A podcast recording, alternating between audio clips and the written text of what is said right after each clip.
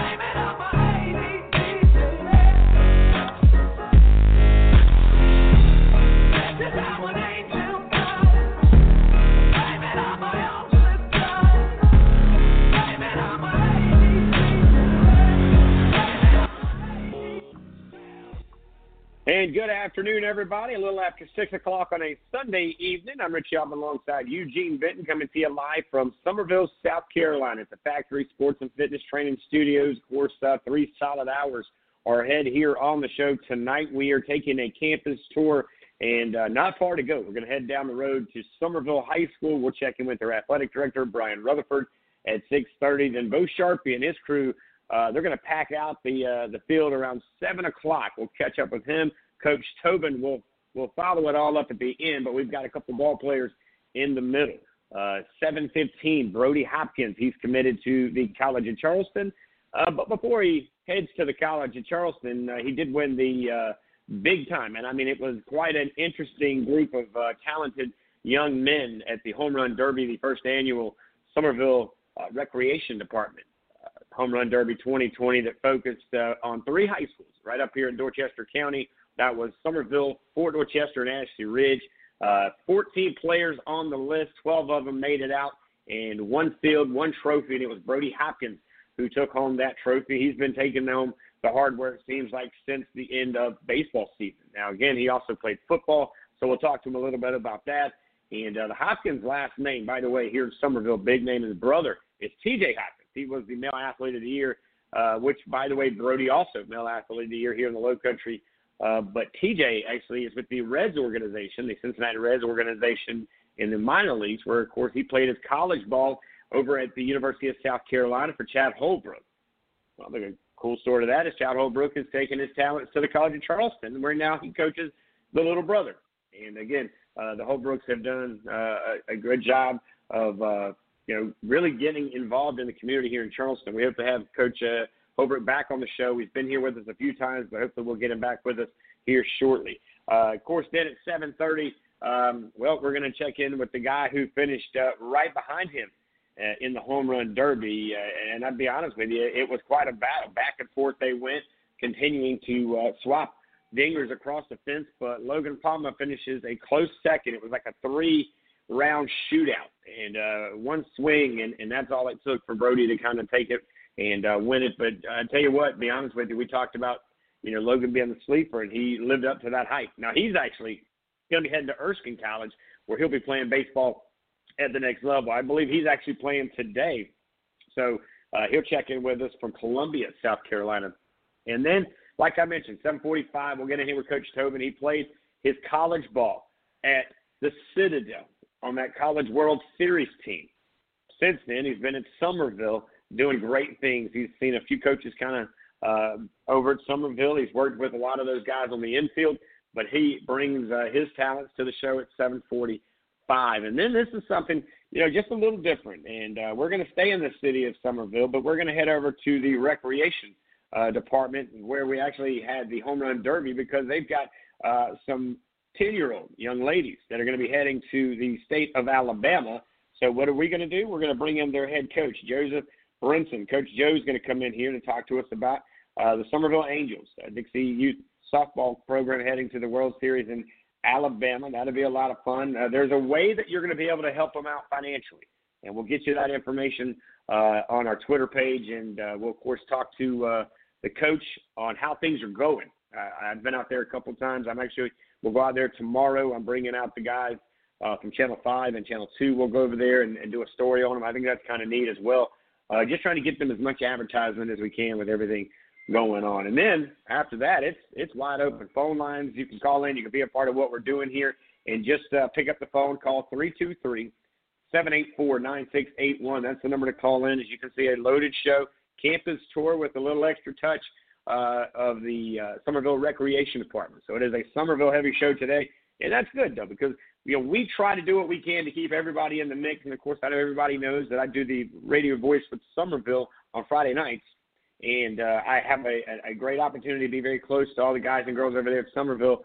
But uh, you know, it's not as easy always to get a hold of everybody during the summer months. But I want to appreciate and thank Brian Rutherford for letting us talk to not only himself but the players and coaches at Summerville. Now, let me bring in the other guy to the other half of the show, Eugene Benton. Eugene, what's up, buddy?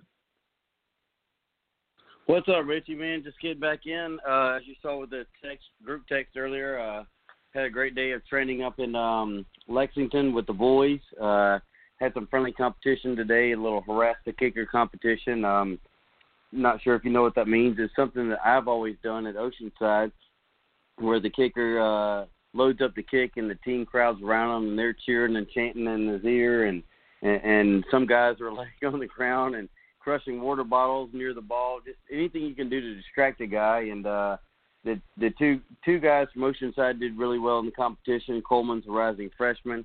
He won his division, uh, putting it through the uprights, and then Spencer McKinley, rising 22, uh, 2022 junior at Oceanside. He tied a, a very talented kid. Last name's Bates out of Georgia.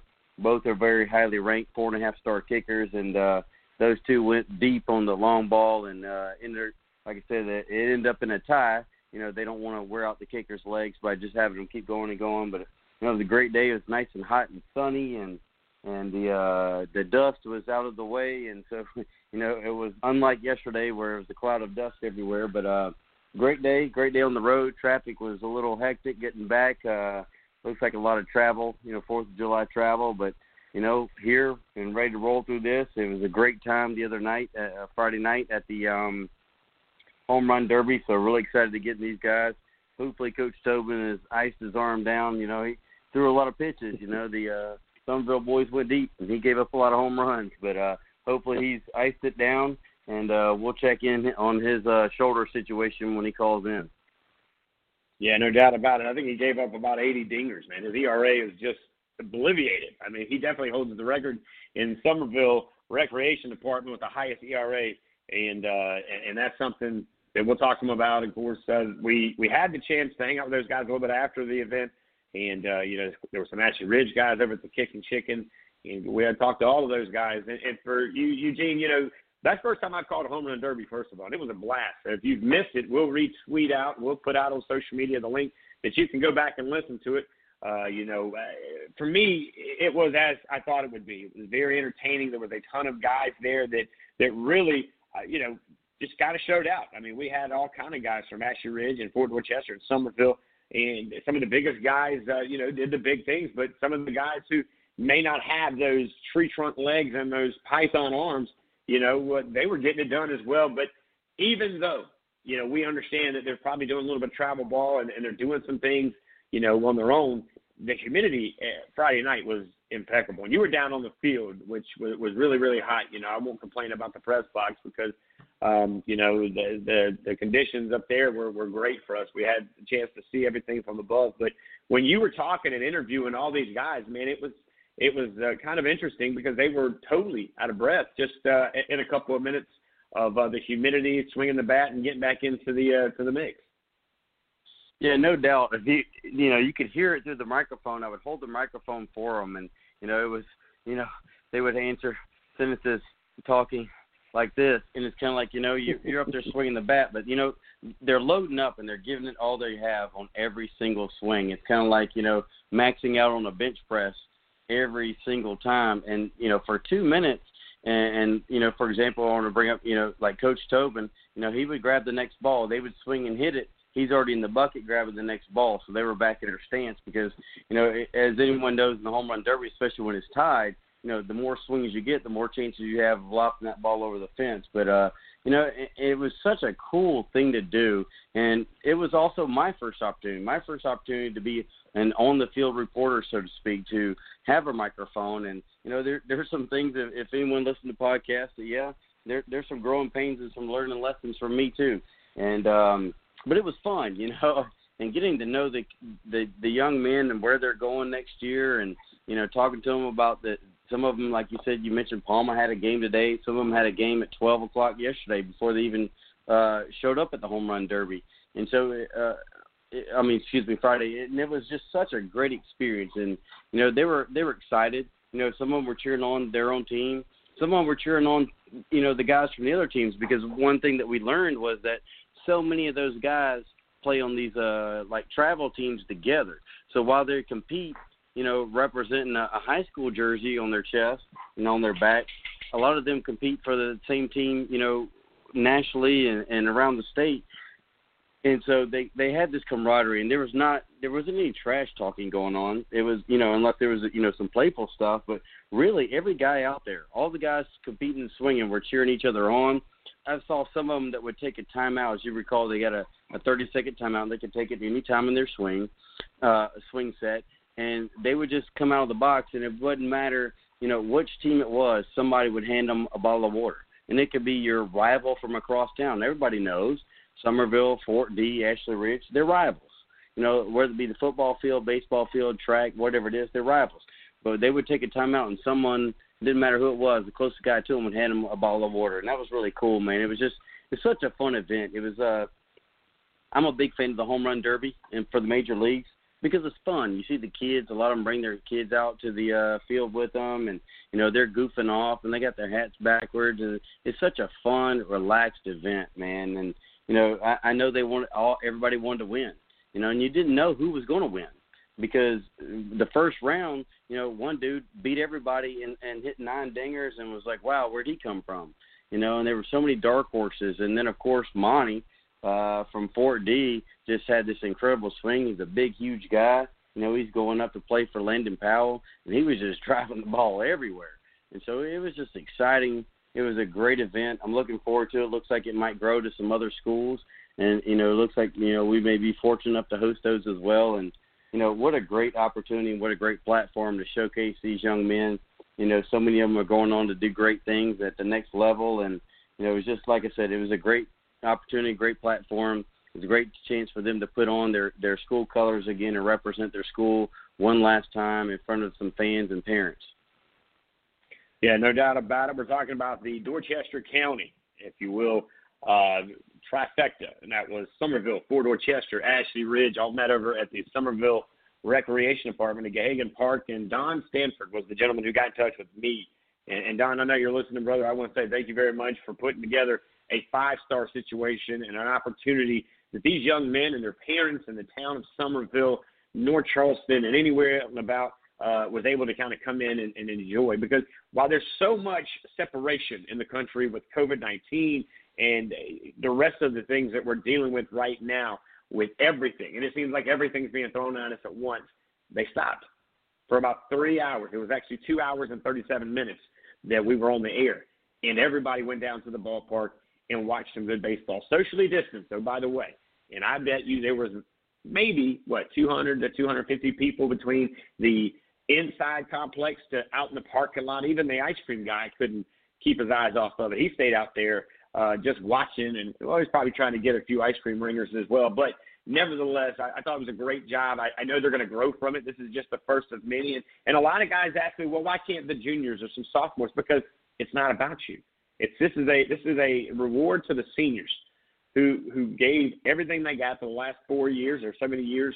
Maybe it was one year, but they're a senior, and, and with that comes um, just like being a captain, man. There's, there's got to be a little bit of something extra to it. But uh, Don, I think you guys did a great job, you and your team, and and again, we appreciate being a part of it. Looking forward to growing with not only the Summerville Home Run Derby or the, of course, uh, Dorchester County Home Run Derby. Maybe next year we throw in uh, Woodland. Uh, Woodland's up there a little bit up on uh, 78 up there in Dorchester. Maybe they can come in and we'll, we'll add them to the six. But I believe everybody that was invited and, and the 14 kids that were on the list were all seniors. And uh, two guys couldn't make it. They had other obligations. That, that's life. That happens. Uh, but then again, uh, you mentioned the young man from Fort Dorchester heading to uh, Landon Powell and North Greenville.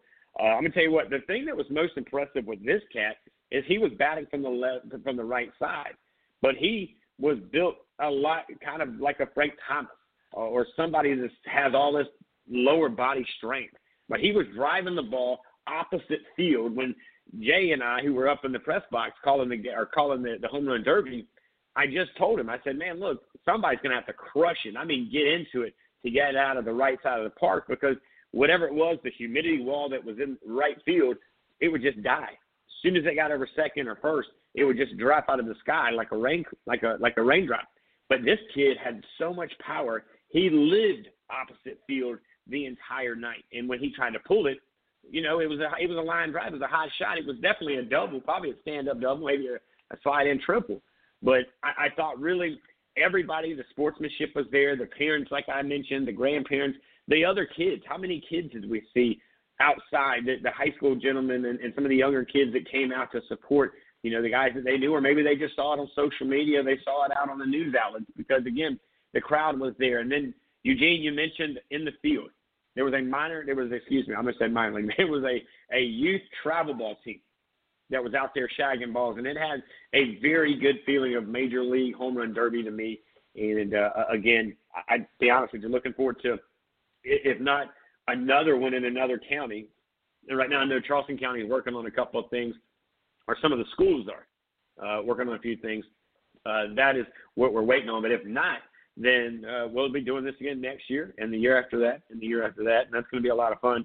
Uh, I mentioned Jay Harper. He joined me in the press box. I've had a chance to work with Jay over at Kirkman Broadcasting. Of course, they hold multiple stations under the house over there. One of those is Fox and ESPN. And uh, Jay now, of course, has left uh, that to pursue his own thing. He does voiceover work, but he also is uh, the voice you hear when you go and uh, listen to the PA guy in the uh, gymnasiums or wherever the Harlem Globetrotters are doing their shenanigans, that's his voice. And uh, that was kind of neat for me because I've I kind of been around Jay for a long time, and I've heard him on multiple outlets doing multiple things. Of course, we have a common friend that uh, you know we um, we miss dearly, and that's Ted Burns. And uh, of course, Ted uh, hopefully was listening in, and of course, he was a big baseball guy. You know, he had called Citadel baseball games, Georgia Southern baseball games. He was a University of Georgia fan, and uh, so that was something that he and I were talking about on the air. Of course, Jay Harper also was uh, the voice that you would hear for the Citadel Bulldog baseball program as well. So, you know, it's going to be a lot of fun to uh, hopefully work with Jay a little bit more. I know the season and football's coming up, so there's going to be some crossing over. I know that he's looking to do some things. I'm, of course, going to be doing my thing. We're bringing Eugene, got him a little bit of training over the uh, over the night on Friday night, and he learned really quickly. You know, it's a lot of a lot of getting after, and uh, just imagine you take that, multiply it by 50, and that's how much running you're going to be doing come Friday night. Hopefully, that we, uh, if not get people in the stands, we definitely can uh, figure out a way to get the um, the players on the field because that's that's the big picture of things, right? And, and I did see, you know, a lot of responses last night on social media, on Facebook, on my personal page. You know, I put out there that hey, look, I'm I'm going to do whatever I can do to to give a few opportunities to maybe suggestions to put these high, school athletes in the class of 2021 and uh, the year that's ahead, how can we do it? And of course, I suggest, and this is just a suggestion, just cooler talk, that we take the spring and bring it to the fall, take the fall and move it to the spring. Now, there's a couple of positives here, Eugene. Now, of course, if you're up north and you hear, wow, they can move baseball to the fall, well, that's pretty amazing. Because remember, some of these kids up at Horsehead, New York, and Archbishop Molloy, and New York, Philadelphia, and those cities around the country that see snow all the way up to about April, sometimes May, that gets them out and into the field in the early fall. Now, here locally, you know, it's pretty hot in the fall here, and it's pretty chilly. And of course, the beginning of spring season. I mean, really, February and March are probably two of our coldest months normally here in the state of South Carolina. So you could take those kids, and it would help in that aspect. But then there was the other aspect, which it also could be a downfall. I thought about recruiting. Now there would be some adjustments, and there would have to be some things. But this would give the kids, if they're playing baseball in the fall, then they could go and watch the teams that they want to go play for in the colleges in the spring, as long as college keeps the same format. Now, that being said, you know, it was brought to me. Well, what about the kids that are going to graduate early? And what about the kids that are already making decisions? Well, that window is very small, by the way. All right, most kids do stay all four years. There is a few that will graduate early, that will leave early. That's fine. But we can't handicap the other kids for the one or two kids on a team or the one or two kids in an area. Because, again, some of these kids, this is the only time they're going to play. This is it. This is their final dance. This is their final chapter that they will do. So, for example, the kids in the class of 2020 who didn't play this past year, and I mean the guys and the girls in the spring sports, guess what? There's a chance they'll never play organized sport again. They may go to their local recreation department and play a game of softball, but it's not the same. Here I am at 42, and I've never played softball. I just can't take that leap. I'm just not there yet. I, I, I'm I'm not ready, as they would say. But of course, then uh, I had a few. One of those was a track coach. I believe he also coaches on the uh, football team over at Cane Bay, and said, "Well, that's not going to work for me. I'm a track coach. I've got 150 kids, and what are we going to do? How are we going to socially distance 150 kids? Well, we got to get creative, coach. And I agree with what you're saying. Those are great points, and that's why I love putting stuff out there so that I can get some dialogue back to me, so that I can have conversations with you. And with that, I look at it this way. Well, then you know what? Maybe we have to readjust how we're doing some of these things. Maybe we need to separate them and have you know the four the 400s on this day and this that and the other, and then the next day they do another thing. It's going to take work. And I understand that this is not a formula that we might not need to hold on to because of that reason. But if we're honestly trying to do whatever we got to do to get these young athletes back on their field of challenges and opportunities, then we'll do what we got to do to get them out there and get them on there. I don't want to hear about what we can't do. I want to hear what are we going to do. Let's be a little bit more of the okay. I understand there's some hard times. Maybe we won't get the guys that do everything under the sun when it comes to the track, because that is true. And I mean, those guys travel larger than football teams, and there's a lot of individuals running around the track meets. I get that, but maybe we separate it in half, and that keeps the number down in half. You know, again, you know, what are we willing to do to do what we have to do to keep these kids out there? Because yeah, we talk football, and I get that. Football's a big part of it, but baseball, softball, basketball, wrestling, track and field, lacrosse. I'm going to name a few sports. I'm going to miss a few. But all those athletes have a chance to go play college sports as well. Some of these are also Olympic athletes in the track and field. Not giving them the opportunity to participate in their event during that year. Let's just be honest, guys. You know, for us adults that are listening tonight, if you don't give them something to do, oh, they're going to find something to do. We were guilty of that in our day. So at least if we're keeping them on a field, then we guarantee we have their attention, we can control their direction, and we give them an opportunity. But without any of those things, you don't have it. So I don't really want to sit here and say what we can't do. I want you to rebuttal with me, but that's a good idea, Rich. But maybe if we do it this way, we're going to get in here with Coach Brian Rutherford. He is the athletic director at Summerville High School. He's also administrator on the staff over there at Summerville at 6:30, and we're going to ask him this question because again, Brian also played college ball. He also has played high school and all the way down into uh, the recreational field. But he's very passionate about his athletes over there at Summerville. Coach Rutherford, of course, is my boss on Friday nights, and he and I, you know, uh, we we have multiple conversations during the school year. And with that, of course, uh, you know, there's just many things that I want to ask, you know, Coach Rutherford. Of course, we're also going to talk to him about this whole school of choice thing. Oh yeah, it's coming out tonight. We're going to find out from another AD in the second. By the way, Summerville is the number two largest high school in the state of South Carolina. They just took over Dorman this past year. That's kind of a big deal. And, uh, you know, we look at it that way. Eugene, we've got about three minutes to break, man, but I want to bring you in. I've just kind of thrown a lot at you there. But I want you to kind of recap a little bit of what I just said and give me your thoughts. Spring sports switching uh, switching the fall. You know, when I asked some of the head coaches, fall teams out there Friday night, they said, you know, we're okay with that because we just lost our season. Football, you know, the fall sports didn't lose theirs, the winter sports didn't lose theirs, but we did lose ours. So we're okay with that. But we need to know now because we start training in December, you know, with the preseason stuff to get ready for seasons that start in February and March.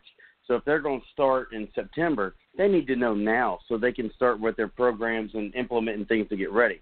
Now, uh, uh, something that, that was brought to my attention today in Columbia, and I don't want to throw, I'm not going to throw out any names of any coaches, ADs, or schools, but I will tell you that there are currently 38 high schools uh, in the state who have linked up, who have put some memos of understanding in place, who are considering hiring legal counsel to force the state in the high school league by lawsuit to have the season this fall, and that any kids who participate uh, sign a waiver that allows them to participate because hmm. the a lot of these high schools and ADs fear that there may or may not be a season. Uh, the is there won't be a season because of uh, liability, because of the fear of COVID. If if a kid shows up to practice or whatnot and contracts COVID, uh, they think there's a lot of fear of, of lawsuits, and so they're working on either filing a lawsuit against the state and the high school league to force the season with the uh, umbrella of each kid who participates um, signing waivers, and also too to amend the rules or to force kids or, or force high school league to amend its eligibility to allow kids to play if a parent feels like they should not be sitting in the classroom because of the fear of COVID. You know, the whole virtual at home, but still making them eligible to play for the school to which they're zoned. So I learned that uh, this afternoon. Like I said, I don't want to throw out the schools or, or any names, but I know that there's 38 schools that at least uh, joined that meeting and signed or, or have agreed to some memo of understanding. Uh, with that, uh, one of the coaches actually asked me for one of the um, attorneys who represented the charter private schools in the litigation. Oh, well, that's an interesting conversation. We'll table it and we'll talk a little bit more about it. But here's the thing, and here's the, the, the final statement. Got to go to break. It's coming up. We are heading to Summerville High School where we're going to take the bus and welcome in uh, the athletic director, Coach Brian Rutherford, as we take a campus tour to Summerville High School right here in uh, Summerville, South Carolina. But uh, the one thing that you don't want, you know, and I get the waiver, and that's fine, but you can't waiver if a child gets sick and he doesn't make it through. You can sign as many waivers, you can have as many things. And, and again, as I say what I say, I understand what I understand. And I don't want that on me. For example, we were trying to have a combine here, but the numbers are just climbing at a drastic number. I mean, it's ridiculous why the adults can't be adulting out here in the world. And that's really what it comes down to. Not just in Summerville, it's it's nationwide. You know, we're we're we're, we're beating it leaps and bounds. And I'm talking about the numbers from yesterday, every day. And I understand people, you're going to tell me, well, we're testing now, we weren't. I don't care. I, I don't care. What I care about is getting the number down. That's what I care about. I care about staying out of people's faces. I care about wearing your mask when you're supposed to. Quit wearing it in your car, by the way. That's another thing. It's kind of becoming a pet peeve of mine. I walk, you just look like you have COVID when you're driving down the road with it in your face. So let's just think before we react. Let's separate ourselves. July 4th is coming, by the way. For the love of God, for the class of 2020 and every other class of my family and everybody involved in listening within my voice, please stay out of people's faces please stay distant. All right, again, you know, we'll get into this throughout the entire show today. And if you want to follow us on Facebook at Southern Sports Central, that's great. We'd love to hear your comments. You can follow our feed there. You can also check us out on Twitter at SO Sports Central. Eugene does a great job recapping these interviews and these conversations. You want to get in here, jump in our grids, and tell us what you think, and you think we're crazy? Well, that's cool. We've heard it before. But you can call in right now and do that as well. The number to call in live is 323 784 9681. Again, 323 784 9681. Quick break, come back. Oh boy, Summerville High School, you're on the clock. We're heading to the Ville and we're heading to the Green Wave's very own athletic director, Brian Rutherford. Coming up next, right here on Blog Talk Radio, you're listening to Southern Sports Central.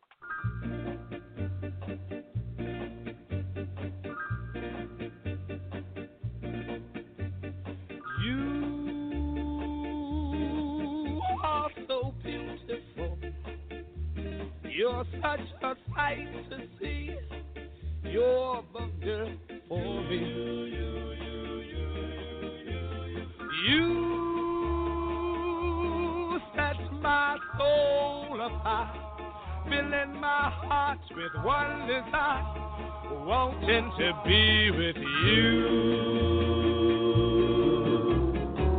You could make a blind man see. You could make a crippled man walk. You could make the quietest man in the world talk. Nobody else will do.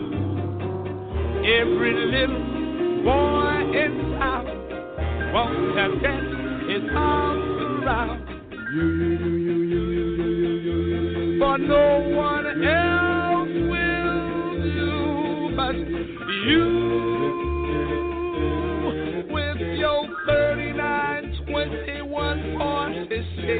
Yes, you got me going ape and ape over you.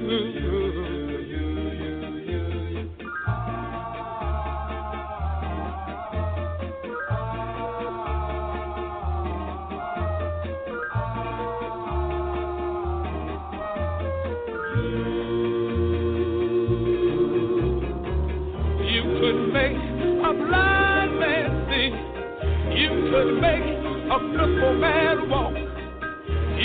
make the quietest man in the world talk.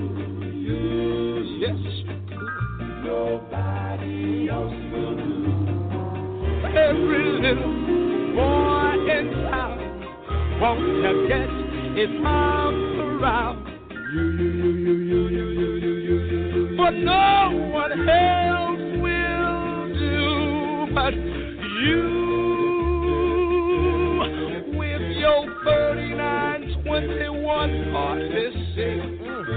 Yes, you got me going ape and ape over you.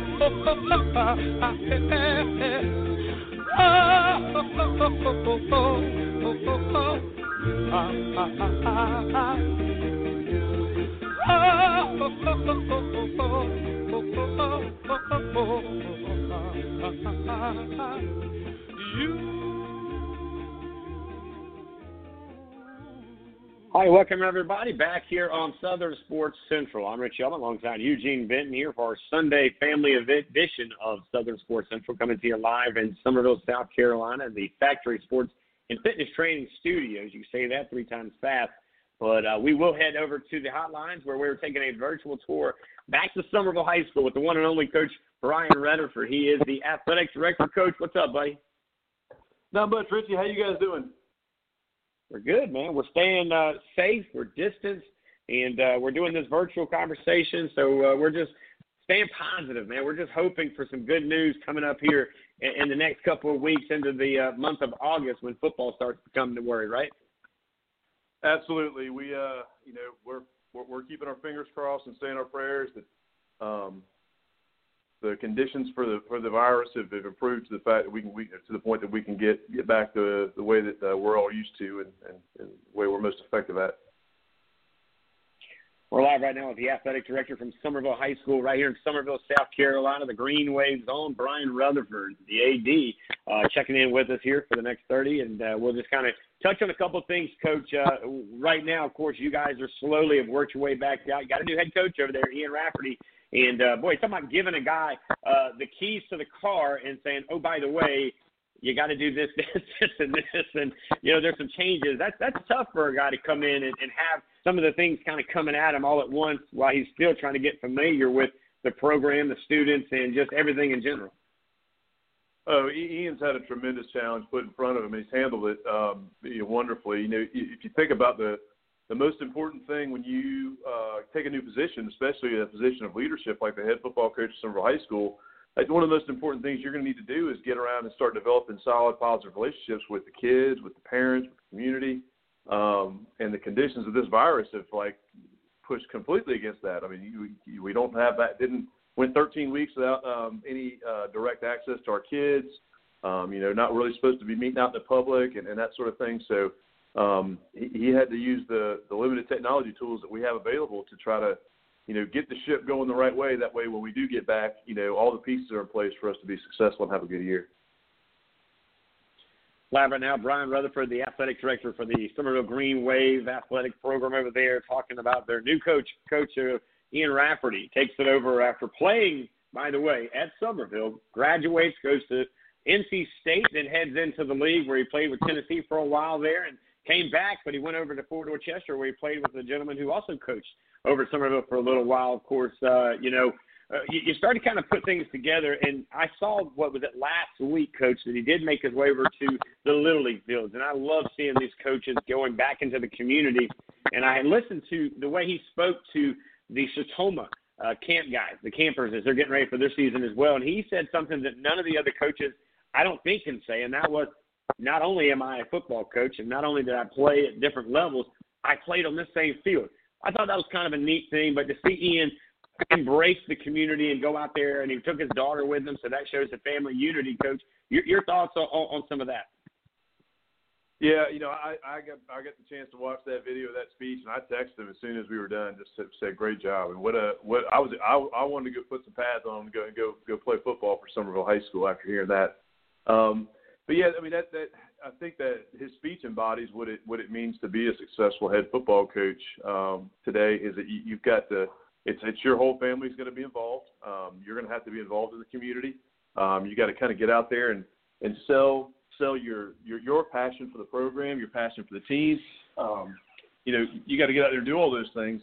Um, and, and and like I said, I'm I'm glad that um, Ian's been given the opportunity to do some of that stuff now in the, in the last couple of weeks because that I mean, he and I have been talking about it for a while. He's been sitting on go, ready to ready to jump out there and start uh, again, start moving this ship in the direction it needs to be moving in um, as quickly as possible. Now, coaches, we're in the first wave, and I believe this wave is going to ride a little bit longer. No pun intended, with Summerville being the green wave. But uh, the high school league, with the numbers going up a little bit, there's that concern of us not rushing it too much and uh, kind of losing it all at one swing here. Uh, how do you feel so far? I think Summerville's now two weeks under the books there. They meet every other day. They come in sections. There's a number of kids that can only be with so many coaches. You know, the rules are there. And, and from what I can tell, everybody is, is on board and they're working through it. Kind of give us your thoughts as the boss over there and, and the athletic director as you have monitored this probably from the hill, just watching all the different groups. Well, um, you know, first off, the, the safety things that we have to go through are necessary. Um, you know, to to steal a line from Jerome Singleton up at the high school league, you, we can't afford an oops on uh with COVID. Um, so I mean, we've got to we've got to make sure that we're dotting our i's, crossing our t's, and being you know as safe as possible based on the recommendations that we get from our health experts. And um, you know, for for the limited things that we're allowed to do, I think we've got a good management plan. Um, you know, we have a check-in station that's distanced from the first um, exercise station. Um, we, we don't have any groups larger than nine students and one adult. Um, we, we got a little rotation going. They get a little, little bit of speed work, a little bit of strength work, and then, you know, you know, we, we air high five them and, and tell them we love them and send them on their way. Um, so it, it's been it's been nice to, to have everybody back. It, was also, you know, we we met and talked about this with our coaches, I, I kind of pointed out to guys, these will be the first kids to come back on our campus, like to do an activity in 13 weeks um, and we're being trusted with that responsibility. So, you know, before you take, you know, for the the requirements, the things that we have to do to bring them back, before I show them to you, take a deep breath and understand this is a big thing they're trusting us with, and we got to do it the right way. And I, I've been I've been super impressed with our coaches, um, not just football, but also cross country, cheer. Um, they, they've they've they've all been meeting, and they they all kind of kind of get it as far as making sure that safety comes first, um, and making sure that our student athletes are not put in harm's way unnecessarily.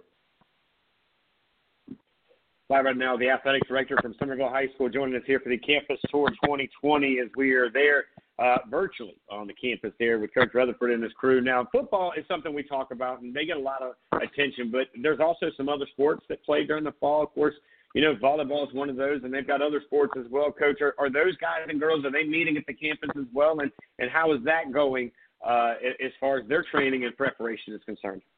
So each group is kind of doing something different, and um, we we kind of I had the coaches kind of talk their kids um, virtually um, to see where they were all at. So volleyball right now, we're they're they're just going to be on hold until uh, until we can actually use equipment.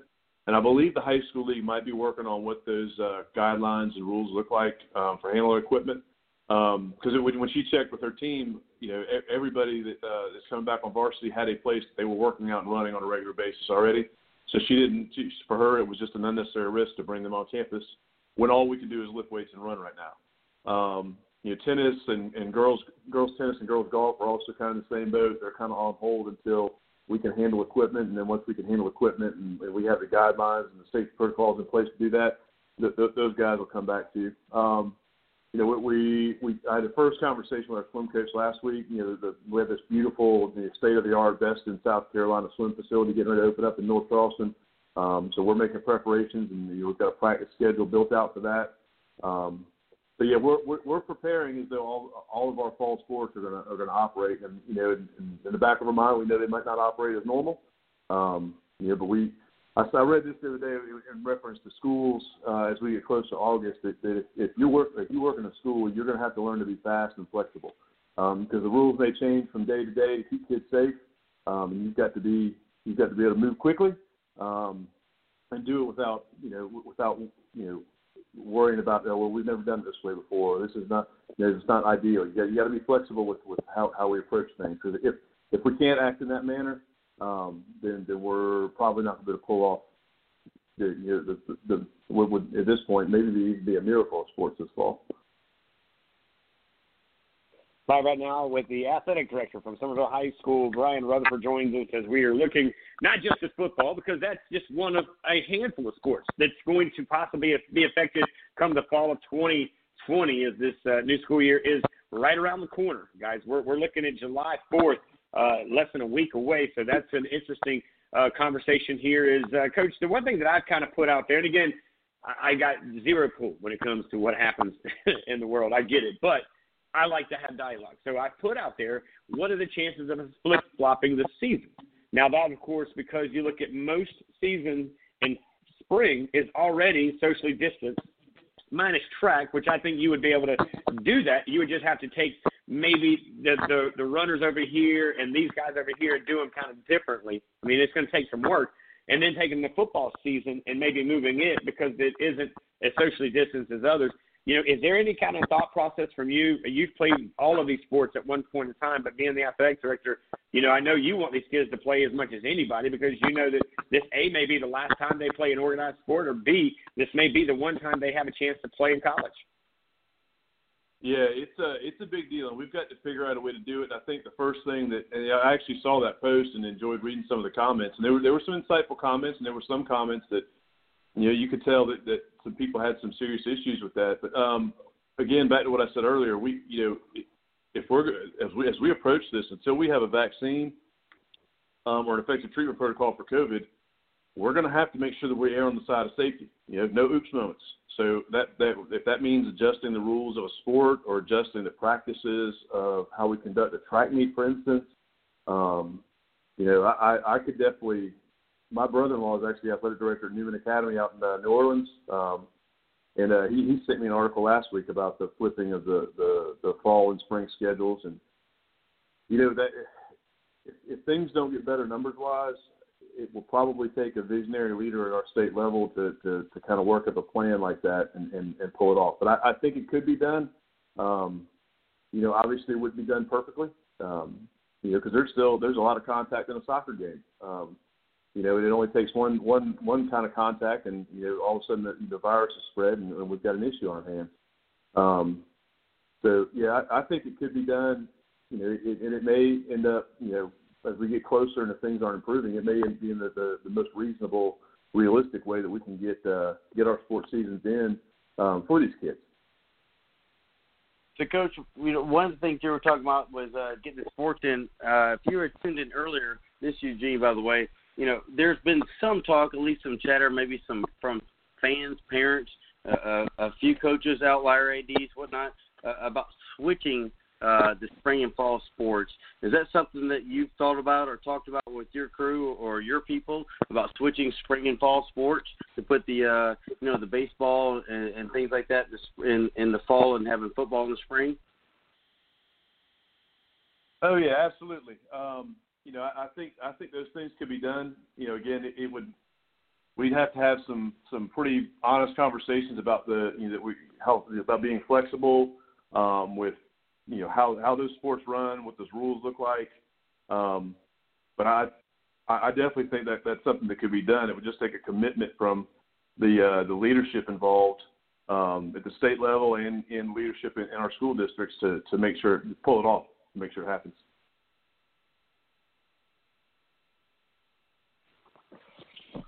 And one other thing is that you know when I was out there doing the home run derby, the coaches were out there, and I said, you know, I brought it up to some of the coaches at Ashley Ridge, Fort D, you know, some of yours at Summerville, and the guys were like, you know, definitely because we just lost our season and we want to coach, we want to, you know, train young men, we want to be on the field. Uh, the the thing is with them, and the overarching, you know, statement from those guys was, you know, here we are at the end of June. If we're going to start playing baseball, you know, competitively at the high school level you know, in September, we need to know quickly because we need to have these guys, you know, on schedule, you know, because as you know, they start in December with some of their conditioning, you know, for seasons that begin two to three months later, which will be about that window right about now. So it is something that, you know, I'm happy to hear that you guys have been having that conversation. But uh, it, it seems to me that I know people are cautious and there's a lot of let's wait and see, let's wait for the numbers to go up or down or whatever before we decide what to do. But you know, as you know, it's just something that it seems like if we're going to do that, we need to start having these conversations more on a uh, the the decision or the decider level, if you know what I mean, um, and, and see what we're going to do because you know there, you can't just show up day one and, and you know and have these kids ready to play ball. It's just not fair. No, I, I agree, and that's the uh, you know back to that fast and flexible thing. Uh, you know, I you know, I'll I'll give you like our basketball coaches, for instance. I don't know when they can start their summer program, but I told them I said you guys need to have it written out and have have everything that you want to do in a concise plan, so that if I call you and say you have 24 hours, you get to practice tomorrow, you can pull it off. So it's it's going to kind of be the same thing. We're going to have to prepare as though, you know, all right, if this is a reality and this is something we're going to do, what does that look like, and how do we do it, and what's the minimum amount of time we have to have to get the kids ready to go into that first contest and then we got to backfill the uh, the season from there, and we just have to be sitting on go, um, you know, for when the the people that hold the hold the power to make those kind of decisions make them, and you know, and then we'll, you know, we'll we'll, we'll make it happen, um, and we'll do it do it in a way that's fair and safe for the kids. Um, but again, you know, there's there's a unfortunately there's a lot of unknown territory between us and and when that when that would all go down, and I think that's probably what leads to the hesitancy of uh people to do anything too drastic because it you know things could get a whole lot better or, or you know I, I don't know. There's there's a lot a lot of factors at play and, and, and it, the the most difficult part about this whole thing is has been the, the lack of institutional knowledge you know worldwide about how to handle it um, which makes any any kind of projection about how we do business like just like throwing darts in the dark. I mean you may or may not hit the target or you, you know then then that's the that's the real worry. And I think that you know, our, our leadership is really concerned about about making sure they make the right calls, and so they they're going to wait until they have all the information they can um, until they have to make that. We're live right now with the athletics director from Summerville High School, Brian Rutherford, joins us here on our campus tours. We hit the campus of Summerville High School in Summerville, South Carolina, and uh, when, when you when you kind of put everything together, Coach. Uh, there's been a lot of things that are happening, even though there's no season. Boy, I tell you, they they've kept us busy here in what we do and what you do.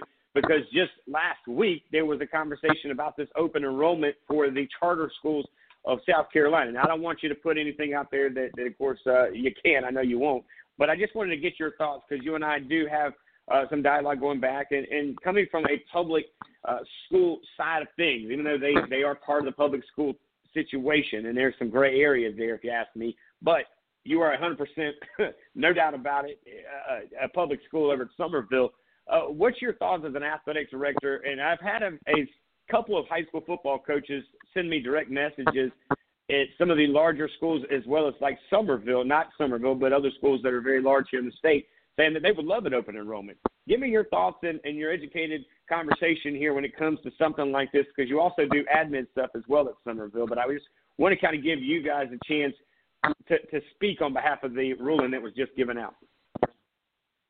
Well, you know, it, I definitely get why the charter schools and, and like I think Bishop England's involved in that lawsuit as well. I, I get why they they have to to fight this fight. I mean, I I do understand it. It's a it's an economic thing for them. Um, part of the attraction for for going to a high school is, is being able to play athletics and um, if a a percentage of their population wasn't allowed to play athletics, at least not their first year there, um, that that could t- potentially hurt their enrollment. Um, but that being said, them competing against schools that have defined geographic attendance areas and them really not having the same restriction is a significant advantage. Um, and, and you know, and I always knew in the back of my mind it was an advantage.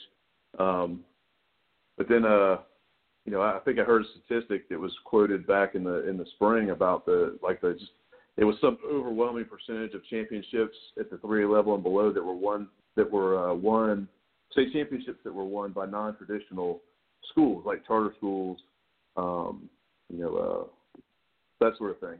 Um, and so then it really, I thought to myself, God, if I was at one of those public schools having to compete against that, I'd be really upset um, because it, it, it, is, it is an advantage when you have a, a larger number of students to draw on. Just like, uh, you know, as, as 5A schools in South Carolina, we have a significant advantage over 2A schools, and that's why we compete in our own 5A division um, because we have a larger number of students um, to draw on to create our sports teams. Um, but know, I, I do, I definitely understand why they have to fight it. it you know, it, it's gonna, it, that would potentially change how they do business and and, and um, have have an economic impact on their institution. So I mean, you absolutely have to do it. But um, I also, from, from the public school side, I can certainly see that I I would not, I wouldn't feel okay um, competing against a group that had that that significant advantage over over my kids um, especially if, I, if I'm going to be yeah. a strong advocate for kids in my building. I, I agree with that. I, I do agree with that, and that was kind of my thing and my stance on it as well. It does give an upper hand to, to individuals. I mean, again, realistically, if you're in the state of South Carolina, right, you're a taxpayer in the state of South Carolina, and you're in Walhalla, South Carolina, and you really want to get in that car and you want to drive to Oceanside, as long as you get there by the first time the bell rings or that class begins, you're in.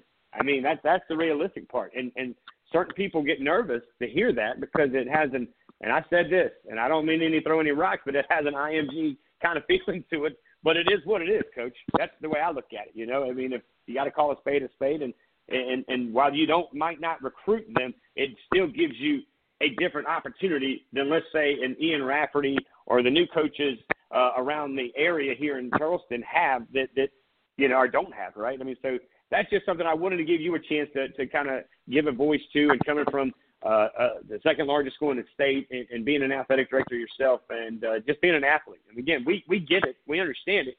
But, but again, it, it does put it an uneasy feeling. Coach, uh, before I get you out of here, I want to talk some academics because Summerville does a phenomenal job, not only in the world of athletics, they really do a great job in the world of academics. They are, of course, the second largest high school in the state. You guys continue to do great things, taking whether these young men and women go to college, they go into the military, they go into the workplace. You guys have put in the 600 building, if I'm not mistaken, and that building is nothing but an opportunity to educate our young people to be ready to walk into the life that they may be good, getting into in the next chapter. Coach, talk a little bit about uh, the academics and a great job well done by you and the entire staff, and of course Mr. Farrell with putting together a graduation on a football field. And I hope that doesn't go anywhere. I think I hope that's something that does stick with us after COVID's come and gone.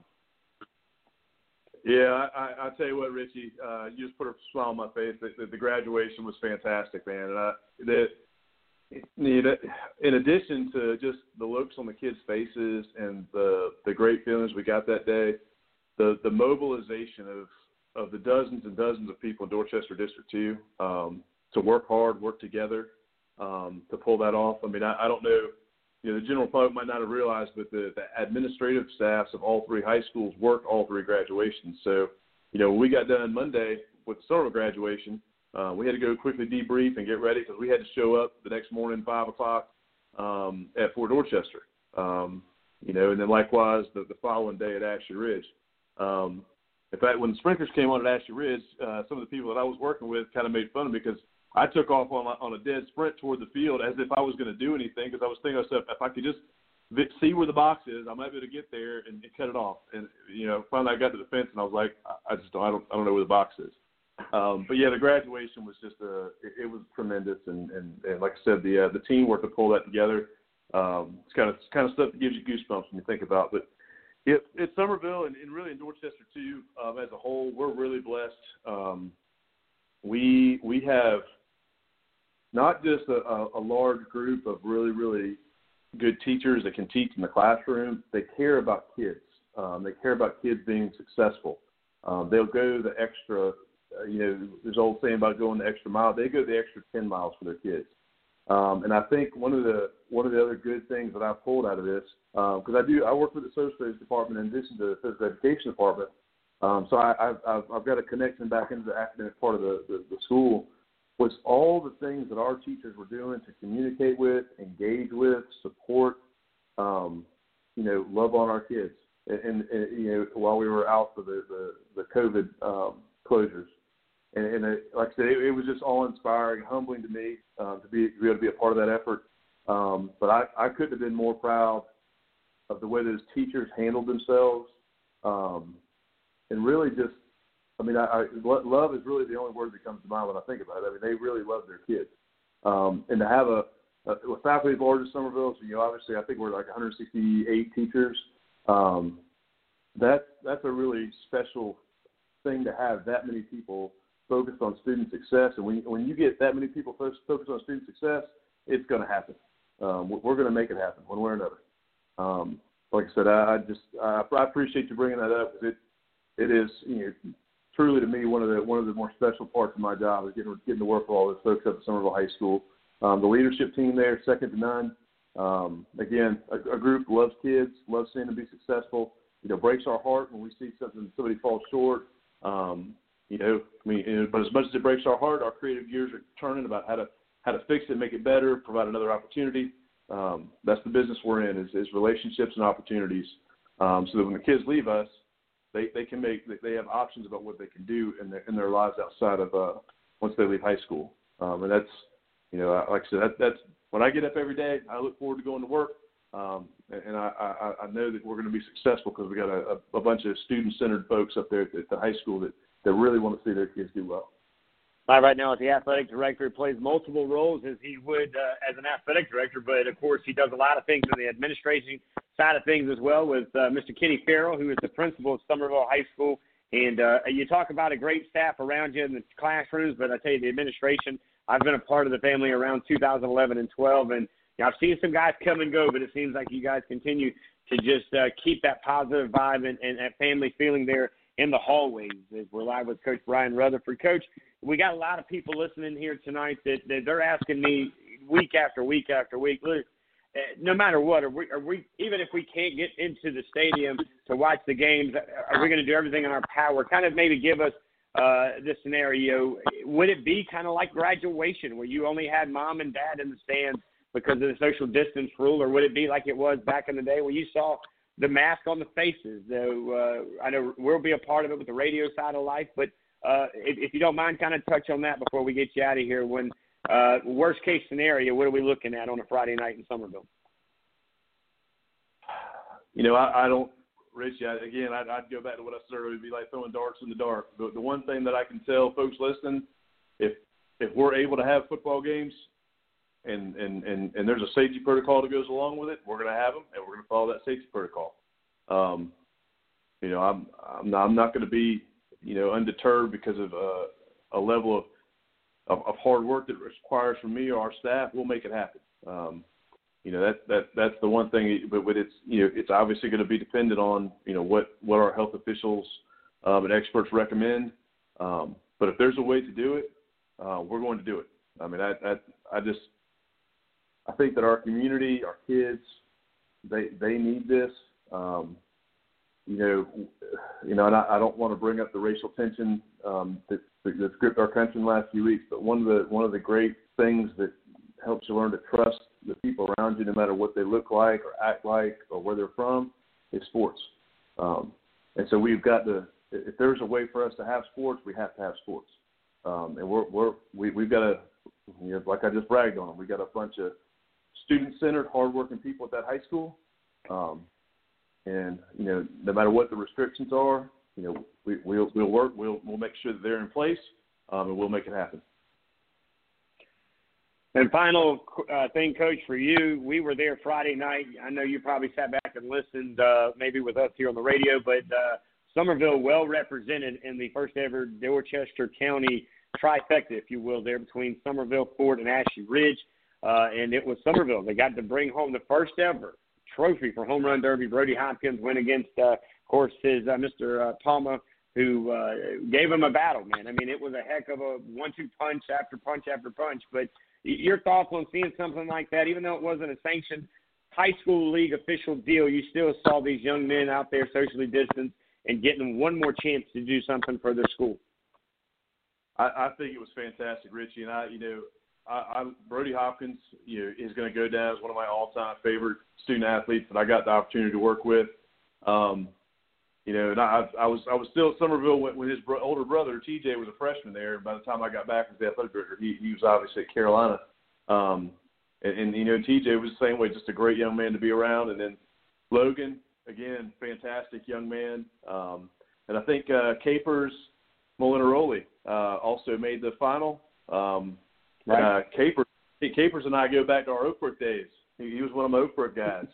Um, so I've known him for a long time. But just the, I, think that the home run derby was a good example of you know the, our kids will respect the the rules and guidelines you know for safety that are put on them we just have to you know let them know what they are and, and make sure they're equipped to follow them. Um, and then you can host events, you can do things. Obviously, that wasn't a baseball game, which is a little bit different.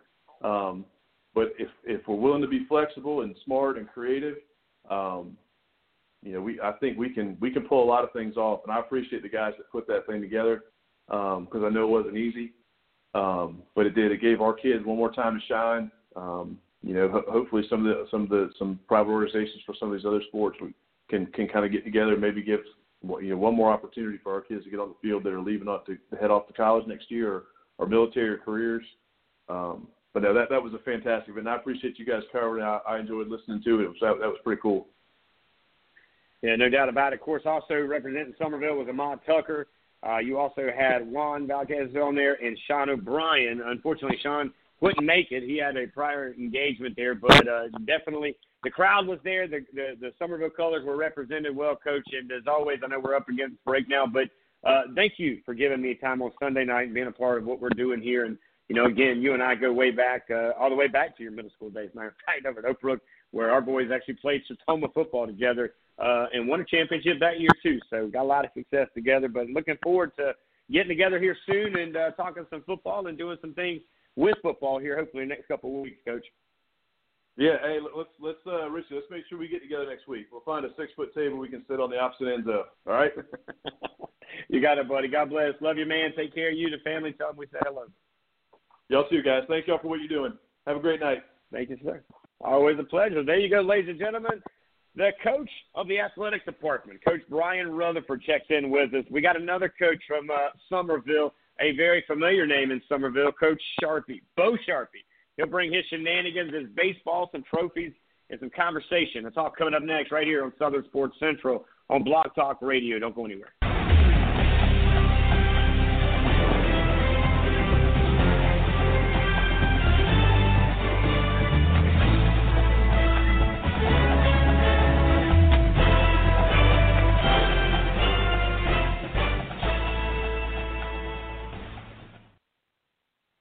And welcome back, everybody. I'm Richie I'm alongside Eugene Benton coming to you live from Summerville, South Carolina. We're virtually on the campus of Summerville High School with uh, getting wrapped up with the athletic director and the business at hand was about five different topics. You can go back to our Twitter page at SO Sports Central to recap all the things that were said during that 30 minute interview. Of course, uh, Coach Rutherford, uh, you know, he's my boss come Friday nights uh, during the high school season. He and I have uh, gotten a chance to work together uh, a lot of nights on Fridays and uh, seeing a lot of good things and some tough things. And uh, boy, I tell you, it's uh, looking forward. Hopefully, another great season here ahead. As long as there is going to be football, well, there'll be some radio, so we're excited about that.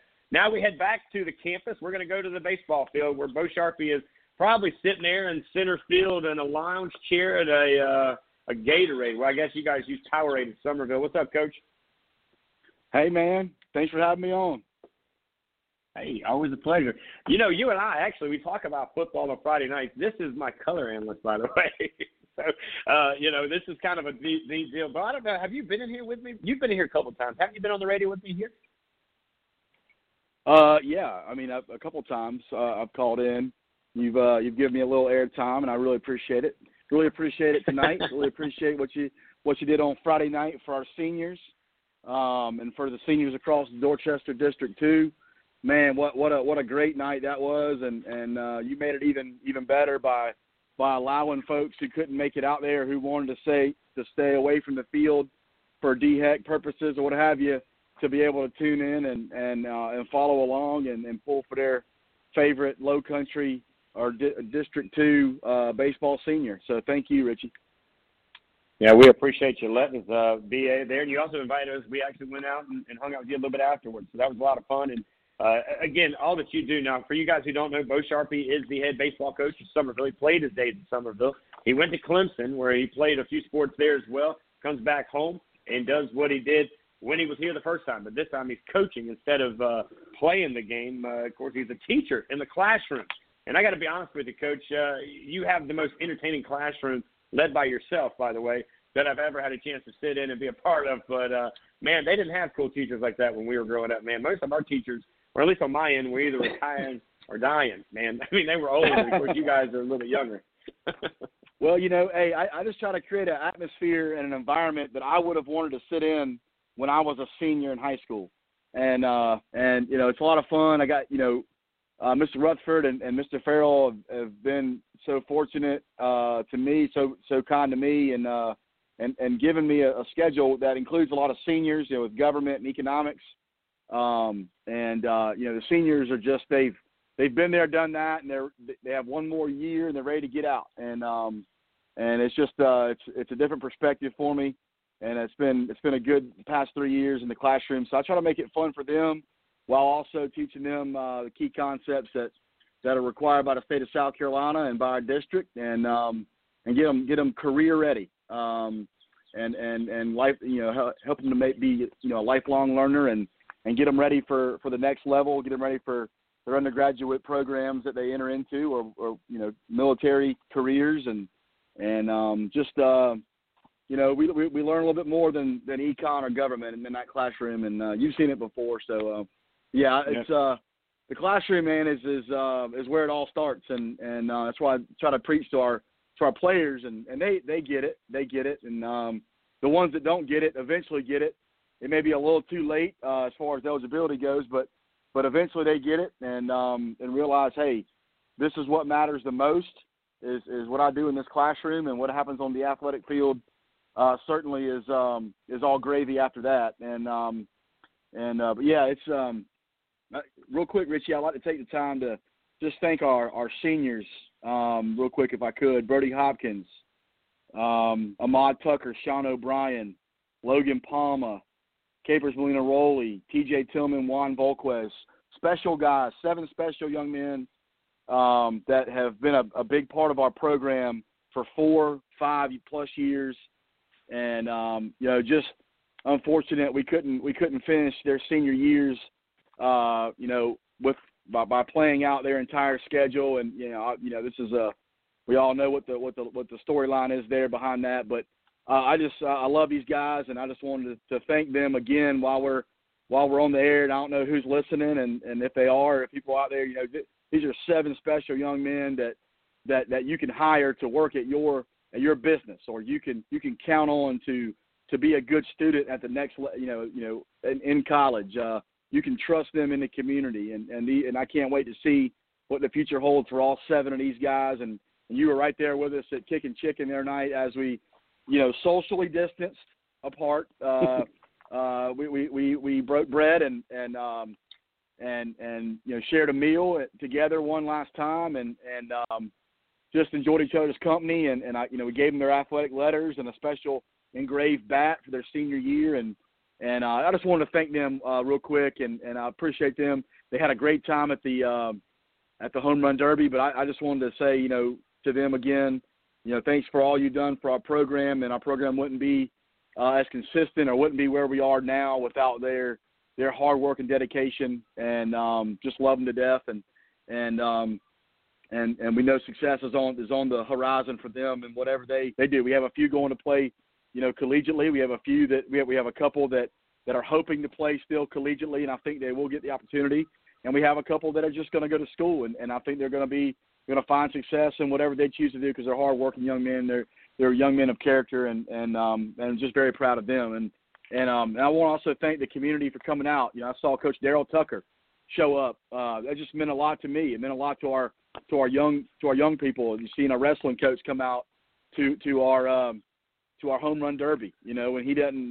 You know, he's not he's not a baseball coach, but he he came out and supported us. Uh, a lot a lot of a lot of family and friends that came out. You know, and followed the the health precaution rules and and what have you, and just supported these guys one last time. And just thank you to the town of Summerville and and uh, what they did and and uh, just meant a lot to these guys. It meant a lot more than than people would think uh, to have one last chance to to get with their buddies, even even even the the crosstown rivals that we like to we like to talk about beating, uh, you know, on, on a consistent basis. And uh, you know, those guys are, are are very close. They're they're friends, and um and they they just really enjoy competing one more time against those guys. And so I want to thank people for coming out. And I know all, we had a lot of moms and dads out there, but we saw you know Captain Hutt, you know, brought his family out there. Daniel Hutt, one of our underclassmen. Um, you know, we had some, you know, some other some other program members out there, and just want to thank everybody for coming out on Friday night. No doubt about it. Live right now with the head baseball coach over at Summerville. We're there at Greenway Park virtually with uh, the coach Bo Sharpie as he talks about his seniors, those sensational seven that will all graduate or have graduated. It's over. They're done. They're, they're adults officially with their degrees in their hand, their diplomas in their hands. Some of them, of course, going to go play a sport. Some of them uh, just going to go in and, and do their thing in college. Either way, whatever they do, and he's mentioned this, and I can speak on behalf of not only our baseball coaching program, but every athletic coach across the board over there that Coach Rutherford has hired, and even before, of course, with Coach McKissick. You know, it is a stringer's process because the expectation is, is there. You know, it's it's win, but it starts over here. And again, over here is the classroom. Of course, uh, Coach Sharpie is also a a teacher who teaches history, by the way. But this class of 2020, man, they're making history. They are part of history because remember, they came in during 9 11. They're leaving out of here with COVID 19. It's like if they can't get through anything, man, who can? And, and, and I look at these seven men. Of course, six of them were able to play on Friday night. One of them had a previous engagement, but he did make it to the Kickin' Chicken. It was good to see him. He's heading to the Citadel. Uh, so we're excited about Mr. O'Brien there. So when you put everything together, Coach, uh, when you look at everything and you sat down with these kids, you know, what would you say the most about this senior class, unlike any other senior class? Because you've now been the head coach for this is what your third going into your fourth season, right? Uh, fourth going in the fifth, Richie. But yes, sir. Uh, good question. You know, yeah, we just you know we just talked to him about you know life, um, and and this is a this is a great life learning lesson for everybody, much less these sen- these seven seniors in our baseball program. You know, the one thing we we talked to them about is there's one thing that's certain in life, and that's change. You're going to have change. You're going to have adversity, and that's like the game of baseball. And and and and you, you it's all how you respond. And and and you have to be mentally focused, mentally strong. That's like the old the old story about the captain who has a sailor come up to him and say, "Hey, we have ten boats attacking us, uh, captain. What should I do? And the captain says, Hey, get, bring me my red shirt so they can't see me bleed. My, my crew can't see me bleed. And he says, Hey, comes back. He says, Hey, uh, I've got 20 more ships. I was wrong. There's 20 ships within a half mile radius of us. What do you want me to do? Bring me my brown pants. Uh, you, you know, you can't, you can't show, you can't show um, a weakness. I mean, you can't, you can't. Our, our message to our seniors was, basically, you know, you got you got to be ready for anything that happens, and and, and you got to be mentally tough and and and and be prepared. Be prepared. Uh, the the one thing in life is that's constant is change, and and um, you know uh, expect adversity uh, right now because um, it, it's coming. That just like in the baseball game, you know we can't we can't overreact. We can't we can't we have to play the next play, and that's kind of what what life has dealt us right now. We have to play the next play. What's next? Well, listen, it is what it is. What are you going to do right now to make yourself better? Be better today than you were tomorrow. And that's kind of um, that's kind of what these seven guys have. I know I went kind of to China and back to New York with that story about the captain, but um, but you know the, the the the point of that story was you know hey uh, don't overreact in, in circumstances. Don't don't you know be prepared. Do what you are are coached to do. Do what you have been taught to do by your parents by your coaches, by your school administrators and your teachers, and um, and, and, and you're going to live a successful life and and um, and, and a life that you'll be proud of at the end of the day. So, but man, these uh, can't say enough about these seniors, and I know you got one coming on the line Brody Hopkins and then Logan Palma and and those two guys. Man, wow, what a what a performance on Friday night though, man. Uh, you know, 34 home runs and then Logan hit I don't know what 25. I mean, I, Right. and, and Logan Logan worked a ten hour day before the home run derby. A ten hour day. Brody Hopkins played in, in a baseball game before that. Um, you, you talk about some stamina, some guys that, that hadn't taken COVID off. Those guys have been putting into into work um, behind the scenes, and like you know the old adage, you know, um, you know characters is shown when nobody's looking. I mean, those guys came in ready to roll. Uh, Capers Winteroli, another one that was ready to rock and, and, and roll whenever. Coach Phil Tobin, who you gonna have on? And, and that guy, that guy threw a thousand pitches, probably one thousand pitches, Richie. That guy threw them. But he also Uh, gave, but he also gave up um, half of those were home runs, though, coach. So his ERA not Well, very that, good. well, that, luckily that was the goal. You know, luckily he, his goal was to find barrels, and that's what he did. Um, but man, Right. we're lucky to have we're lucky to have so many so many people in our program, and obviously our seniors that are graduating, but a but a strong club that's coming back, a strong team, and uh, we're ready to make a run next year. We're ready to make a run. We were ready to make a run this year. You can write it down. We're ready to make a run next year, and uh, we got a we, we got a good team coming back, um, and uh, we got good coaching. And uh, as you saw with the BP guy the other night, Coach Phil Tobin, not a better coach in the state of South Carolina than Coach Phil Tobin, and um, and and that, and he can also throw really good BP. By the way, if if any pro team is out there and they they need a BP guy, he's your guy. Um, but man, just uh, thank you for everything you do. And I know getting kind of long winded, but um, coming in, two seniors coming in behind me on, on the air, but but um, man, as you uh, and Mr. Rutherford earlier kind of mentioned, hopefully we'll get back to some normalcy here. Uh, but if not, you know what? Hey, just like we talked, we talked to the players about. We try to teach them and and get them to understand. You you know, control the controllables, control what you can control, and and you know, if if this thing presents itself where we can get back on the field in a safe way, we'll love it. But if not, we got to do the best we can and make the best we can out of any situation. And and um, I think we're ready to do that go, going into this year, and that's the Summerville way. And and we're going we're going to work hard and succeed any way we can. And um, just appreciate you having me on, Richie. And and um, I don't want to get too long winded, but love you guys and, and and your boy Eugene, Eugene back there in the studio, wherever you might be. Uh, you know, just appreciate you, man, and and uh, good to meet you the other night. And Richie, thank thank you for all you do for Summerville athletics. Hey man, it's a pleasure Thank you, mine. Coach. and, and he mentions he mentions, of course, the future is bright. The Messina boys, by the way, one's going to be a freshman, one's going to be a senior, and they're both doing great things. Thanks to social media keeping up with that. Of course, he's got a very good group of seniors coming up. The juniors that are coming up at Summerville in this baseball program are incredible as well. The future very bright, even though we hate to see the guys like we've mentioned the seven that are leaving. Uh, but this is the protocol. This is what happens. We get to know these kids and they abandon us, Coach. But uh, we do have to go to break because Brody Hopkins is on the line. We're going to come back right after this, and we'll be live with that of the Home Run Derby 2020. He took down 12 guys in three schools and one trophy, went in his back pocket on the way home. Well, at least in his car. Either way, we'll be right back. You're listening to Southern Sports Central Live. Coming up next, we got him, Brody Hopkins.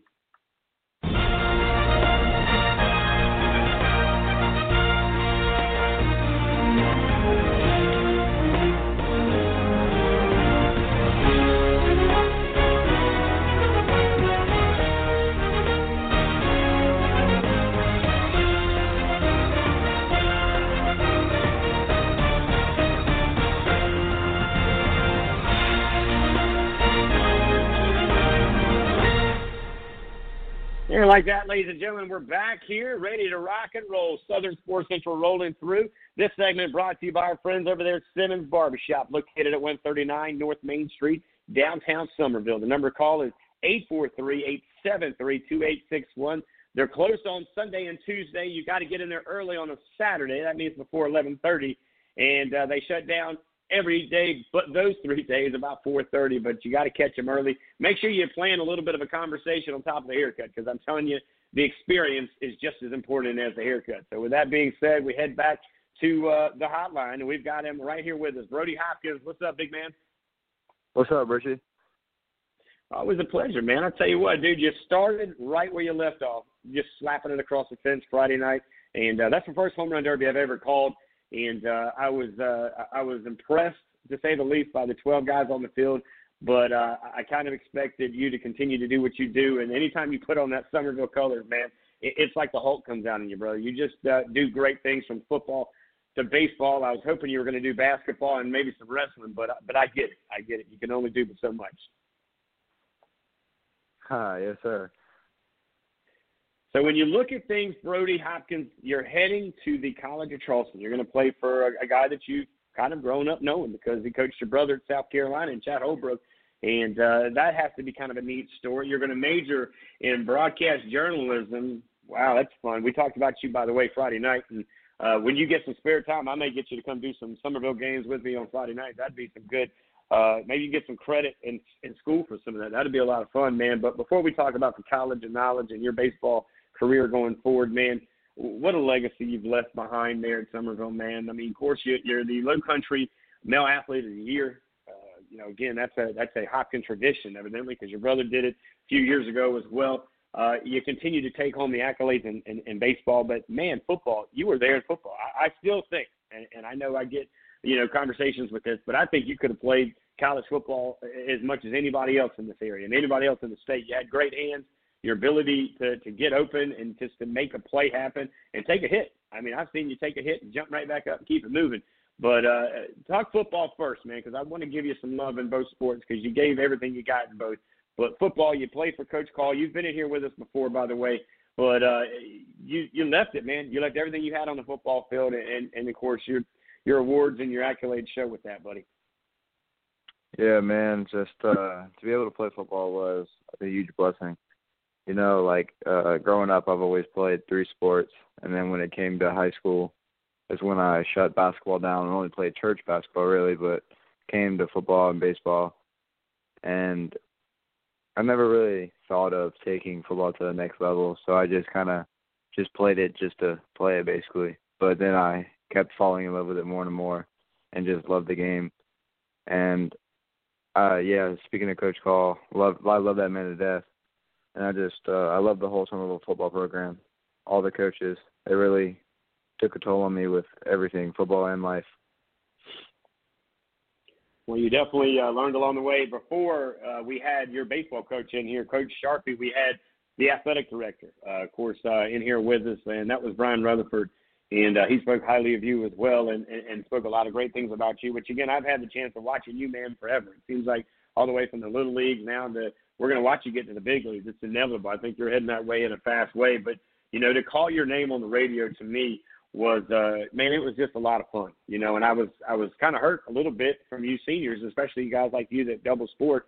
You know, I, I enjoy calling that name. You know, it's just kind of there's certain names. McCurry comes to mind. You know, there's just certain big names in this town, and you know the McCurrys extremely well, growing up with all of them.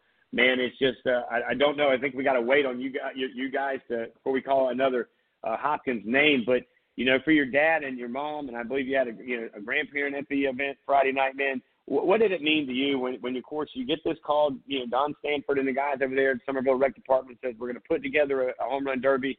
This is kind of uh, what you would ask for during social media times, right? Yeah, got the text. Uh, I think like um, I think Sharpie is the one that mentioned it to me first before anything. And as soon as he said something about it, I was on board with it. I was like, "Yeah, I'm gonna do it. Of course. Why not?" of course, you not only did it, you did it in fashion, but did you realize that your guy that you would go against in the finals, and I think y'all went to like three sudden death overtimes. It was definitely extra inning baseball for us on Friday night for two hours and 37 minutes. Uh, did you realize it would be Mr. Palmer that you would go against, or who was the guy that you, you know, kind of had your eye on? I uh I honestly at the beginning thought it would be Pat, but I never I never slept on Logan or anything because I knew I knew he could do because I've hit BP with him for four years, so I knew exactly what he could do. But I I thought it was Pat until we had to go against each other in the semifinal. So I knew it had to be one of my teammates and in the final with me. Now minus was it wasn't it thirteen? Wasn't that the number that you you walked out of the batter's yes, box sir. with thirteen home runs? So I mean, this guy's yes, coming out. It's like being down five laps in NASCAR or, or four touchdowns in football. I mean, this is um, and baseball's a mind game, right? I mean, baseball is a mind game. Uh, yeah. You know, it, going back to your football conversation, there's a guy up at uh, Dutch Fork who's going to be going to Clemson. I'm sure you guys uh, know each other, but you'll definitely get a chance to play against one another as the College of Charleston and Clemson do have a series together at some point uh, going forward with Monte's connection to the college as well. Uh, you know, he said the same thing. He he had always thought football was something that he did, but it wasn't something that he was going to do. Didn't realize he was going to have the success he had. Same kind of goes for you. You know, your success. You know, and I remember the conversation with you and I in September about mm, about late September. You said, "Man, I, I don't know, man. I kind of like this football thing." But of course, God's vision is a lot bigger than ours, and his uh, our purpose is there. But you know, when you look at what you're going to leave and, and now go and do at the College of Charleston, let's walk towards uh, downtown into Charleston area where you'll be playing over there uh, with Coach Holbrook. Uh, I, I'm sure you've stayed in touch with him since his days at the College of Charleston. Uh, you had multiple opportunities to go to multiple places, but why the College of Charleston, and uh, what what made you pick this field that we're on right now in broadcast journalism? Um, the College of Charleston was one of my top. It was it was my top three with Clemson and Carolina also, and then I just you know Coach Holbrook played a big role in that, and then just Charleston is my home. It reminds me so much of Summerville in many ways, and I just I just love Charleston, love downtown, and yeah, just just downtown and, and Coach Coach uh, Coach Holbrook. That's really the main reasons, and you know I was stuck between um I was stuck between real estate and like communications, like broadcast journalism, and you know I've always done like interviews with you, done interviews with like the news and stuff, and I just I've always loved it. I've always loved being behind it, like being on the camera and talking. So I just knew that's what I wanted to do and wanted to do that like pursue career with. Well, the good news, Brody, is you can still do both. I mean, unfortunately or unfortunately, we do have a little bit more time uh, to to probably go sell a few houses along the way, call a few football games. But again, the door's open and the opportunity's there. If you're not doing anything on a Friday night, you come and say, "Hey, man, I'm on the way." I'll mic you up. You'll hang out oh, with yeah. me in the box that night, and we'll, we'll have some fun, man. It'll be different. I'm telling you. You know, the good thing about being in the press box, you can ask Coach Sharpie and even uh, the other coaches that we've had in, up there with me as well. There's food in the press box where we are. At least when we're home, we we eat well at home. All right, we may not eat well, and sometimes we're outside on the road, but when we're at home, man, it, it it's like being in a in a penthouse suite, man.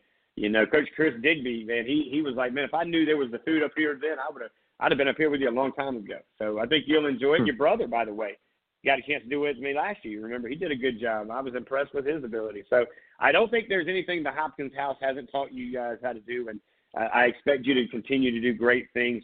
Um, you know, again, I appreciate your efforts each and every game. It didn't matter what it was at. You're the most competitive kid I've been around a long time. And if it's going to be marble racing, you're going to win. If it's walking down the hallway, my God, you were winning that race too. But uh, we're going to miss your energy, you know, around the school. We're going to miss your uh, personality around the school, and and just uh, again, like you said, you like the camera, but you like the entertainment, but you also like the conversation. And, and I think if that's something that I can tell you, Brody, going forward, man, that's something that you can't teach those things in the classroom, buddy. And, and God has already instilled that in you, and your parents have done a great job raising you.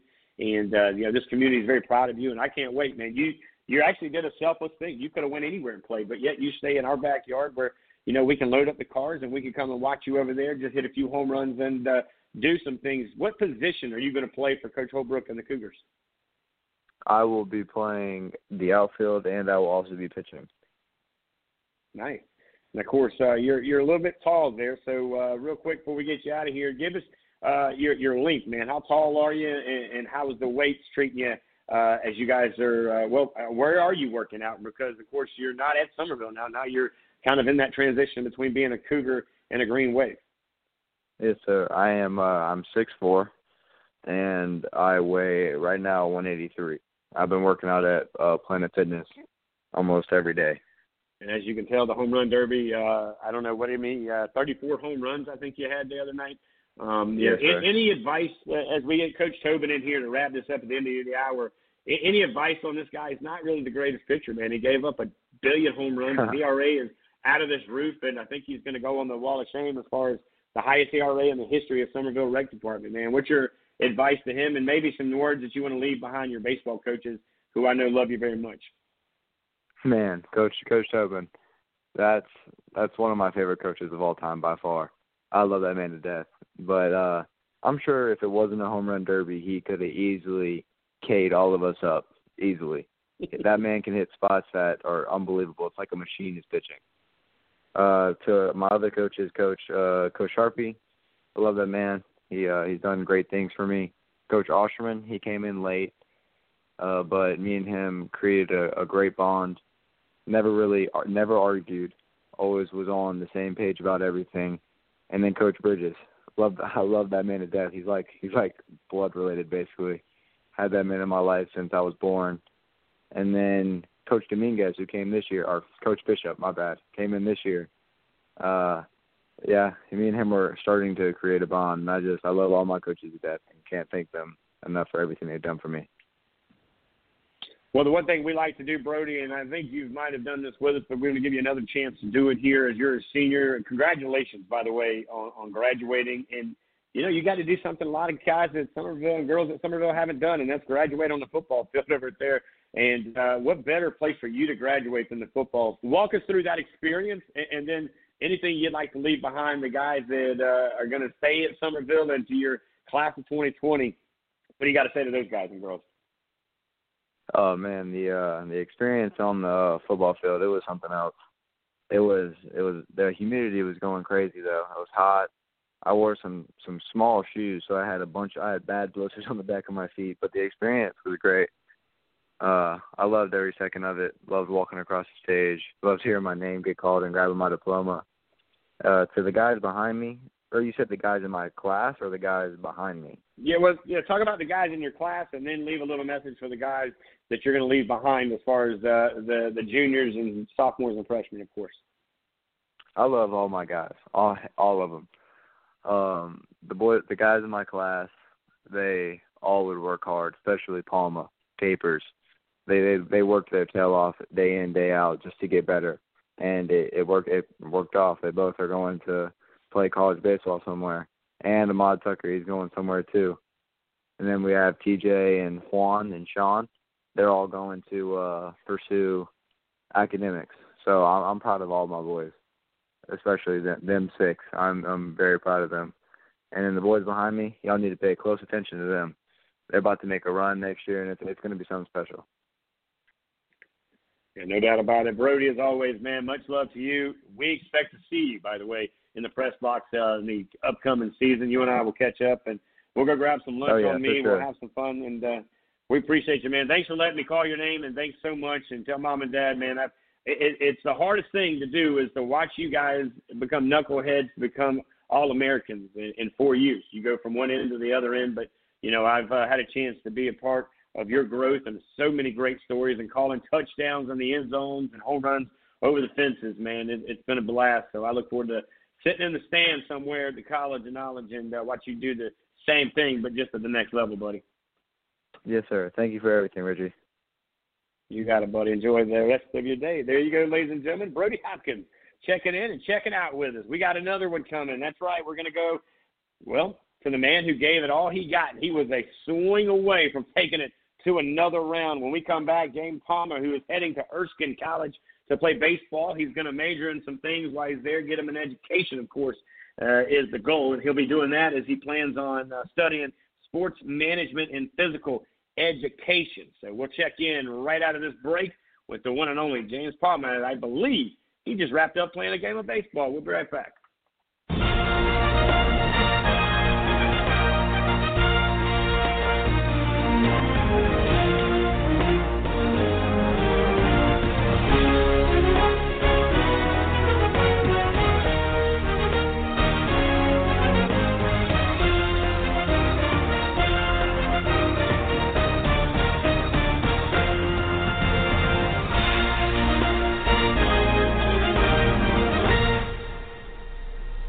Hey, welcome back, everybody. I'm Richie Alman alongside Eugene Benton. This is Southern Sports Central, brought to you by our friends, of course, down the road of the Tent Farm, located at 7634 South Railroad in North Charleston, South Carolina. Of course, 843-297-4131. That's how you get in touch with the farm to get all the tents that you need, whether it be your house, your car, or your business. You can find them on the web at tentfarm.com. I want to correct myself here and uh, make sure I say Logan Palmer is who's going to be joining us here next, coming out of this – break here. Logan, first of all, buddy, uh, much love to you. Glad to have you here with us tonight. And uh, if I'm not mistaken, you're playing a little baseball or coming back from baseball, correct? Uh, actually, we just got home re- just about about an hour ago from uh, Columbia. Well, cool, man. So, how did you do today after playing baseball Friday night? Were you there yesterday as well? Yes, sir. I sure was. Yesterday, you guys uh, were able to pick up some W's along the way. Uh, we went two and two. We played some uh, a team called the Do- Scout USA team out of Georgia. I'll tell you what, man. Uh, you, you guys uh, again get that opportunity. Even though baseball was cut short, you guys are still playing, and it's a lot of fun following you guys on social media. Uh, man, first of all, and I said this on the air Friday night. I've had many conversations with your family, your father and I. Uh, you know, there's a lot of kids that do a lot of great things. You know, we just had your teammate Brody Hopkins. He's heading to the College of Charleston, where he'll be playing baseball over there. Of course, you're heading to Erskine, where you're going to be doing your thing up there uh, with uh, McCurry. I mentioned that name. You're up there with Graham McCurry, who uh, is up there already on that baseball roster. You're going to be joining him.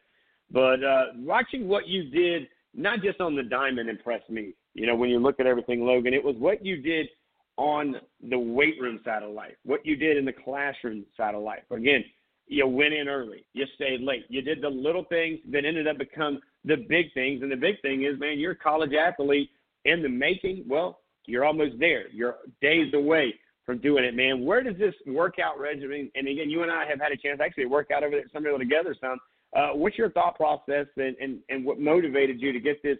I would say workout plan and, and stick to the plan. Well, first off, mom, my dad has always been a big influence on my life. I mean, he's he's always the one pushing me to do better, do great. Uh, there's there's not a time where I'm always asking him, "Hey, what do you think about this?" or "Hey, could you spot me to make sure I'm doing this correctly so I don't, you know, blow my back out or pull pull a hamstring or pull a muscle of some sort." So he, I mean, big influence on my part or on his part for me. Um, I don't know where I would be without him, to be honest with you. So. Well, you just made Dad's day. I can promise you. Of course, Mom's right there with you. I'm sure at some point saying, "What about me?" But you know, it, here here's the philosophy, and I've learned this at 42 and four kids down. And uh, you know, when Mama's not happy, nobody's happy. When Daddy's not happy, nobody cares. I mean, you know, that's that's kind of works. So when you can give Dad a little bit of love plug there, man, I'm all about it. And uh, again, uh, I can speak on behalf of knowing uh, your family really well. We actually hung out what Friday night after home run derby, and uh, I always enjoy hanging out with you know you guys. Of course, your sister was in attendance there, and you know that that's huge. Your family support, and, and, and just like for Brody, and I see this at Somerville because I'm involved more in Somerville than anywhere else. You know, it, it's huge. You know, uh, for the for the ability for you guys to to really be family by example, not just by conversation. You know, y'all showed me that. You know, I reached out to uh, the Summerville family, and your dad didn't waste any time to reach out to me and say, "Hey, man, what do you need? I got you." You know, that means a lot. But those are the characteristics that you're going to carry to Erskine. Now, before you get to Erskine, you're at Summerville. You've got the years under you, man. What's a memory, man? Give me a moment at Summerville High School, wearing that jersey, doing that thing. That when you you think back of your time at Somerville, what's something that you're always going to remember?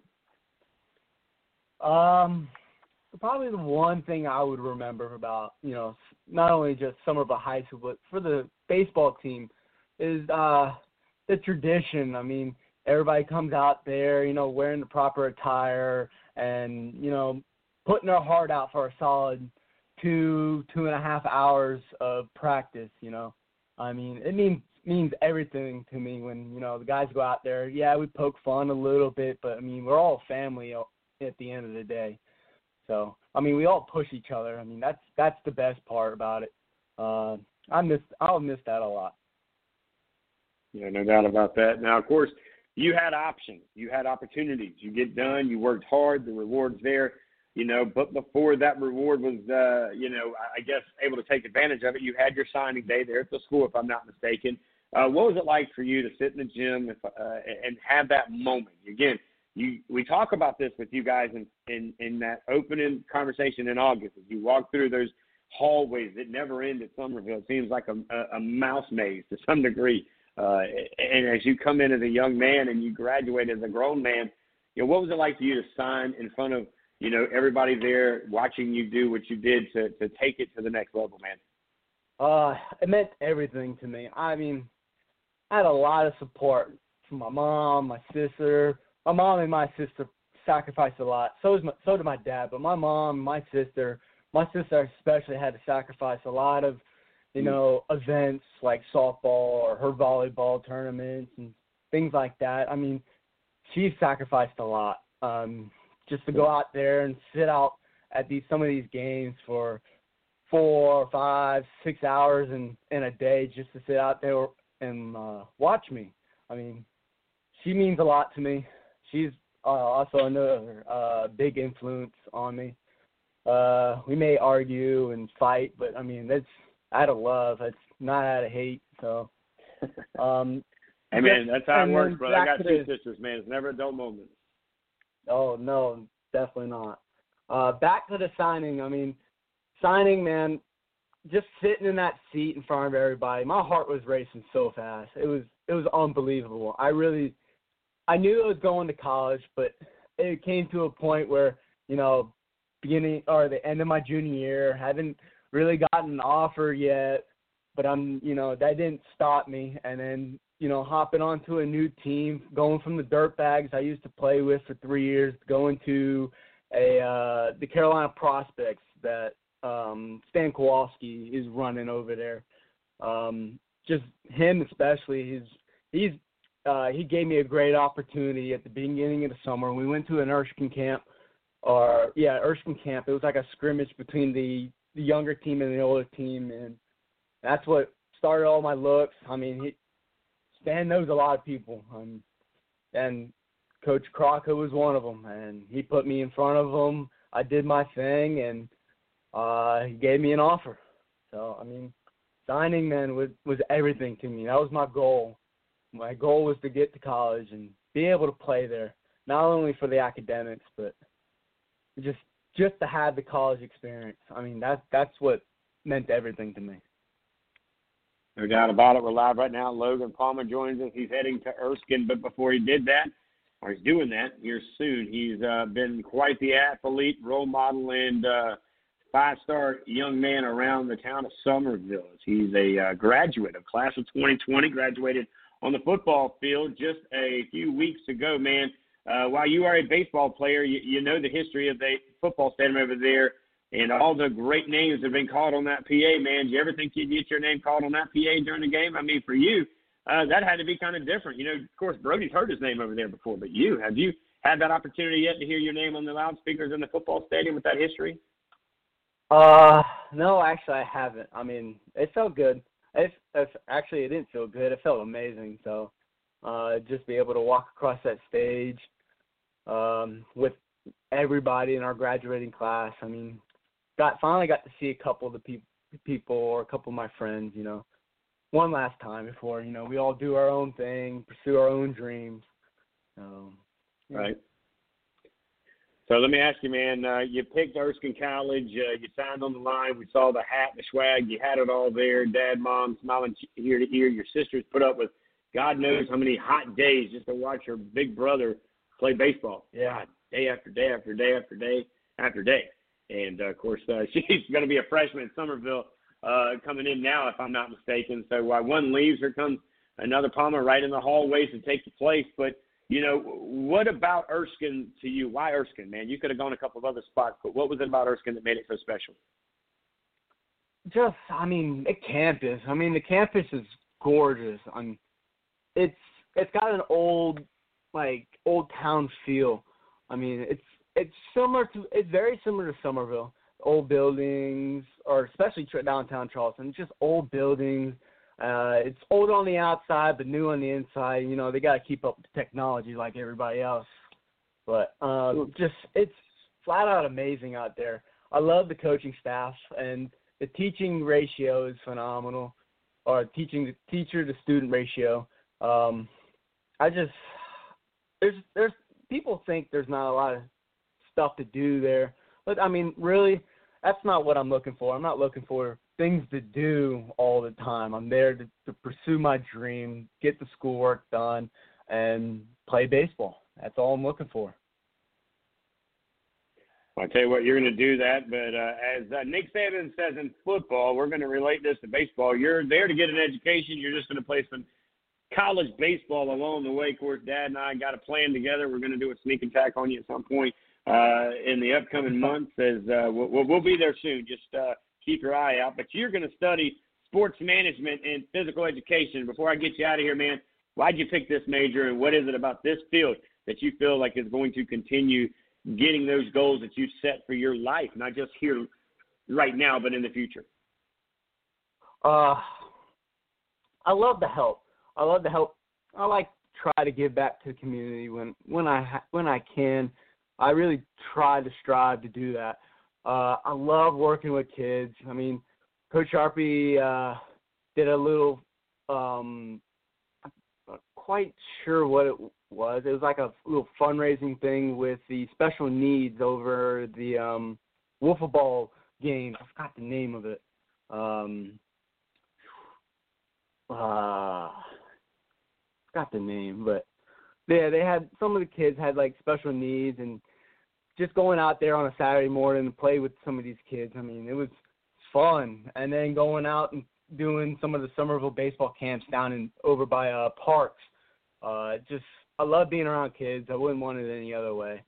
Uh just to see their face uh and just knowing that they have somebody there looking out for them, cheering them on, helping them out, you know, make them become better, you know, for the upcoming future. Now, how much did Brody, uh, excuse me, not Brody, how much did um, the young man that's already on campus over there uh, from Somerville? did he have to do with getting you recruited as far as being maybe that guy that called you and said, hey, look, I'm here. Why don't you come here and join me? We've played baseball before. You know, I got you. Say what again? So with already having a, a former teammate at Somerville, right, who's already Yeah. at Erskine College, he's waiting on you to get there. How much did that play a role, and how much did uh, did uh, he get the chance to help recruit you to Erskine College? Uh, actually, I don't know, but I do know this. When he committed, I was, I saw, I looked up a couple things about Erskine, and that was, I ended up putting Erskine on my list. But it wasn't number one, but when I got that opportunity to have a chance to play there, I mean, I, I was all in for it. Uh, Graham McCurry, I mean, he's awesome. He's he has a great attitude every day when it comes to the ball field, and uh, when he was playing with Somerville, I mean, I've always looked up up to him, not only as a pitcher but as a uh, friend. Um, yeah, I'm good friends with his younger brother Campbell. We uh, did some fishing together or some frog frog hunting. I mean, I love the McCurry family. I'm they're- they're good. Did you say frog people. hunting? Yeah, frog hunting, like frog gigging. yeah, Frog I leg. get it. I love it, man. You may be the first interview I've ever had say frog hunting. I asked a guy, an athlete out of Charlotte, North Carolina. He's a running back. He's gonna be a senior this year at Olympic High School. I asked him his favorite thing to do. He said read. It kind of caught us off uh, guard. But uh, Eugene just texted me frog gigging. so, what? No, what is Yeah. frog gigging? Is that a is that an opportunity? I'm sure there's gonna be some frog gigging opportunities up there at Erskine, right?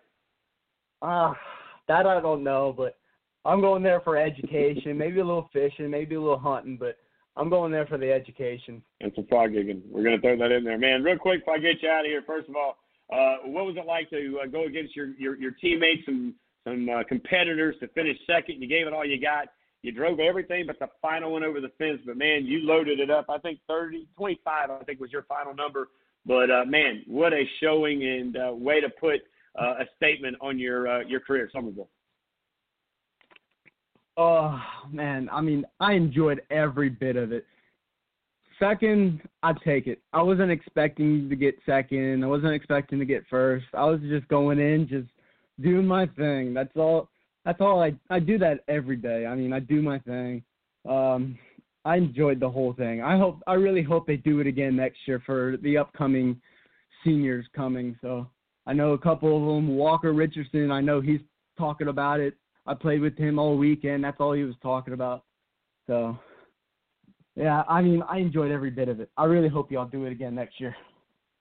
No, yeah. Well, I tell you what, I, I can't take credit for anything but the the broadcast part of it because Don Stanford and those guys over there at Summerville Rec Department got in touch with me, said, "Hey man, what do you think?" I said, "I'm there. Let me know when." And for two hours and thirty some odd minutes, you guys lit it up, man. Uh, final thing, we have given the seniors a chance, and congratulations by getting that diploma. To me, that's the biggest award that I could ever give you at this point in your life, and much bigger than any home run you'll hit. Anything you've ever done, it is getting that diploma and being an adult now, taking it to the next level. But as if we were at a Summerville High School baseball banquet, because I'm not sure if you guys got one. We got a chance to, to hang out with you guys Friday yeah, night. But with all of your guys there, and you've got a lot of teammates, listen. First of all, I want you to look to the room to the left, and these are all the seniors, the six other guys that you're graduating with on your baseball team. Leave a message for them, and then look to your right for all the underclassmen who are going to come back next year. What do you have to say with them? And first, start with the guys that you're graduating with.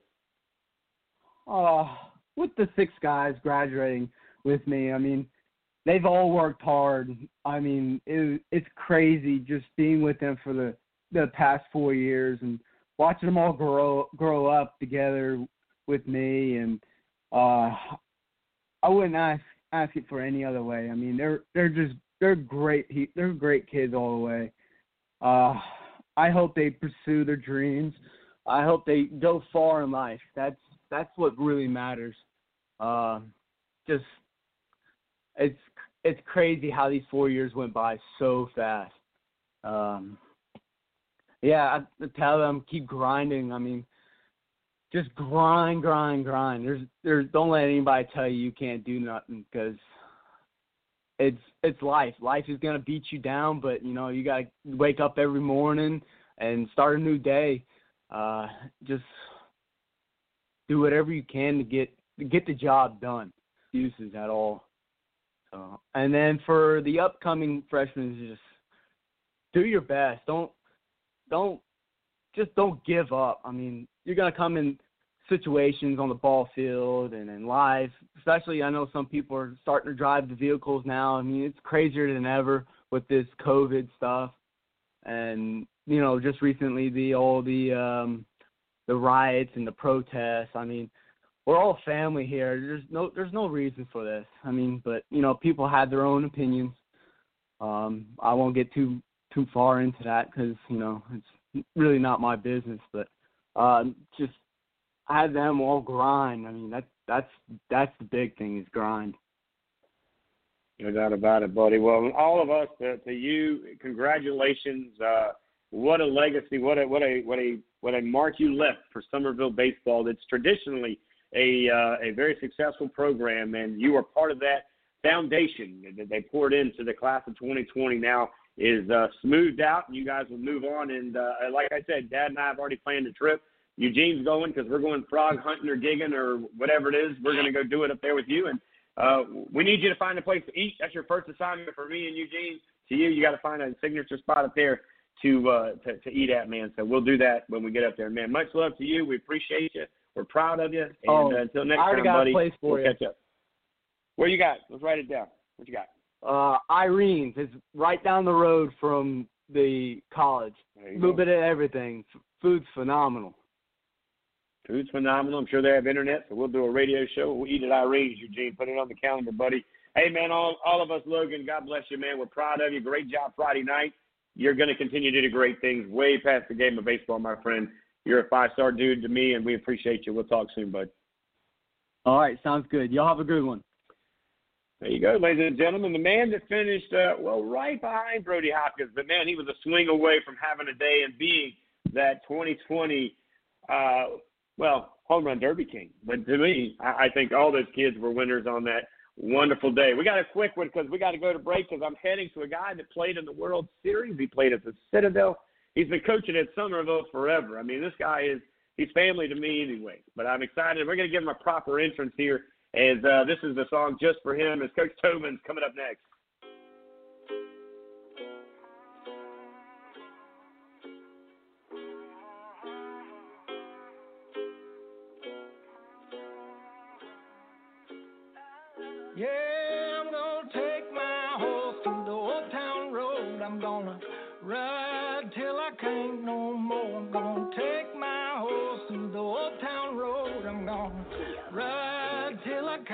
I got the horses in the back, horse stock is attached.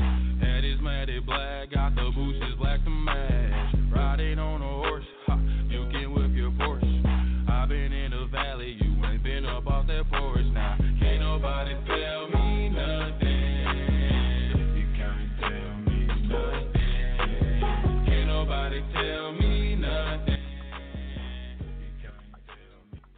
And welcome back, everybody. A little bit of that Old Town Road is the uh, the man with the plan that threw everything, the kitchen sink, the uh, you name it, he threw it the other night. As he gave up at least a hundred bombs, but they say that's the rules. That's what he wanted to do. So I say that's a successful night. We bring in the legendary Coach Phil Tobin.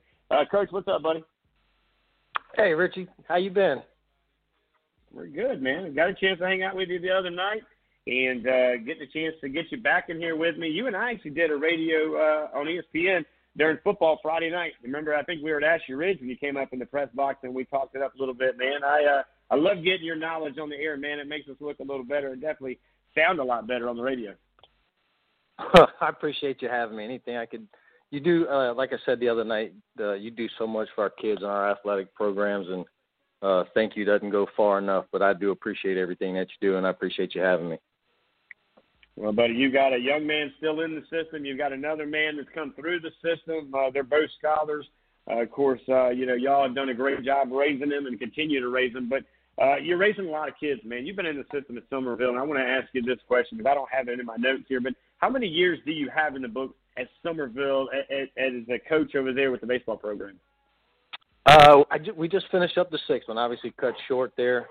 Uh, but yeah, that was my sixth year, uh, and previously with that, I was five years at Pinewood Prep.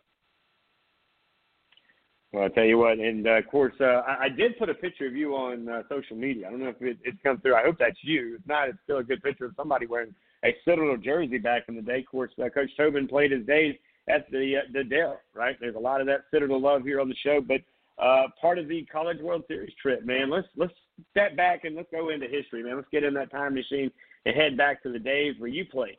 Uh, tell us, where did you go to high school? What did you pick? What, why did you pick the Citadel? And, and give us a little bit of, uh, if you don't mind, give us a little bit of history of who Coach Tobin is today. That, well, yesterday that got you to who you are today.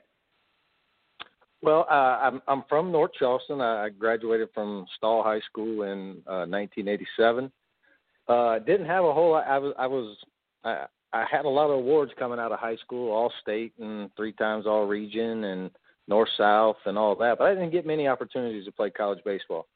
Uh, and I was recruited by two schools, and it was Liberty and the Citadel at the time.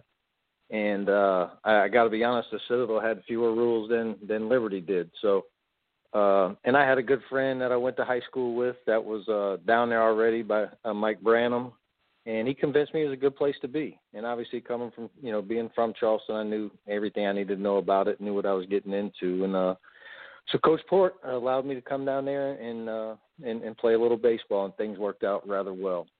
Uh, when I got out of the when I graduated from the Citadel, I went in the Air Force. I took a commission out of there, uh, so I really left the game of baseball for probably about mm, ten ten years uh, just got away from it and got into my career. And it wasn't until obviously I had my first son and and he got old enough where he could play that I got back into coaching.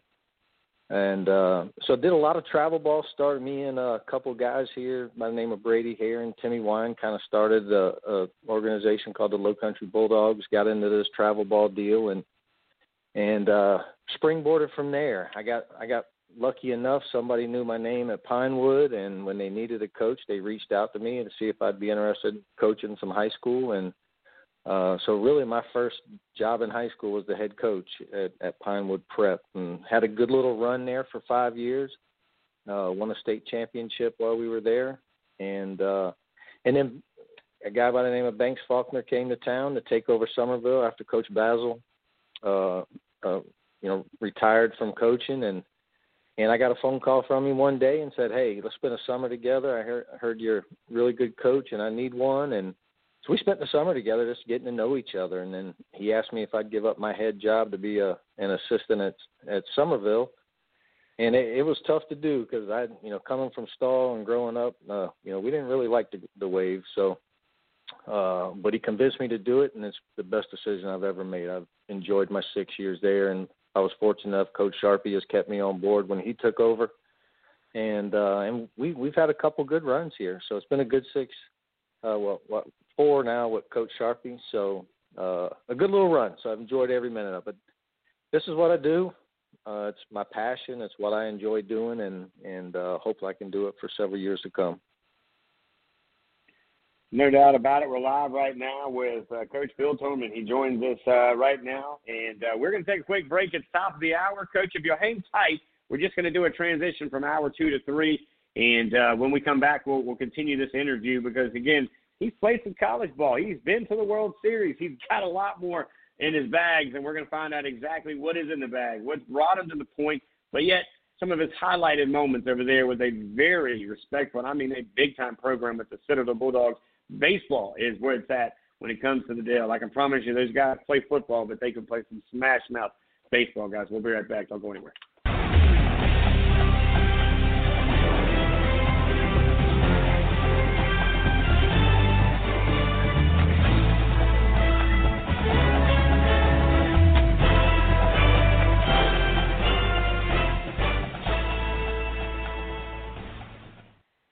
And welcome back, everybody. I'm Rich Young alongside Eugene Benton coming to you live from Summerville, South Carolina. Campus tour in full effect here. We're on the virtual tour of Summerville High School. We've uh, had the athletic director, the baseball coach, a couple of baseball players, and another baseball coach who's been around six years. He played his college ball at the Citadel, grew up over in the North Charleston area, went to Stall High Schools, coached at Pinewood.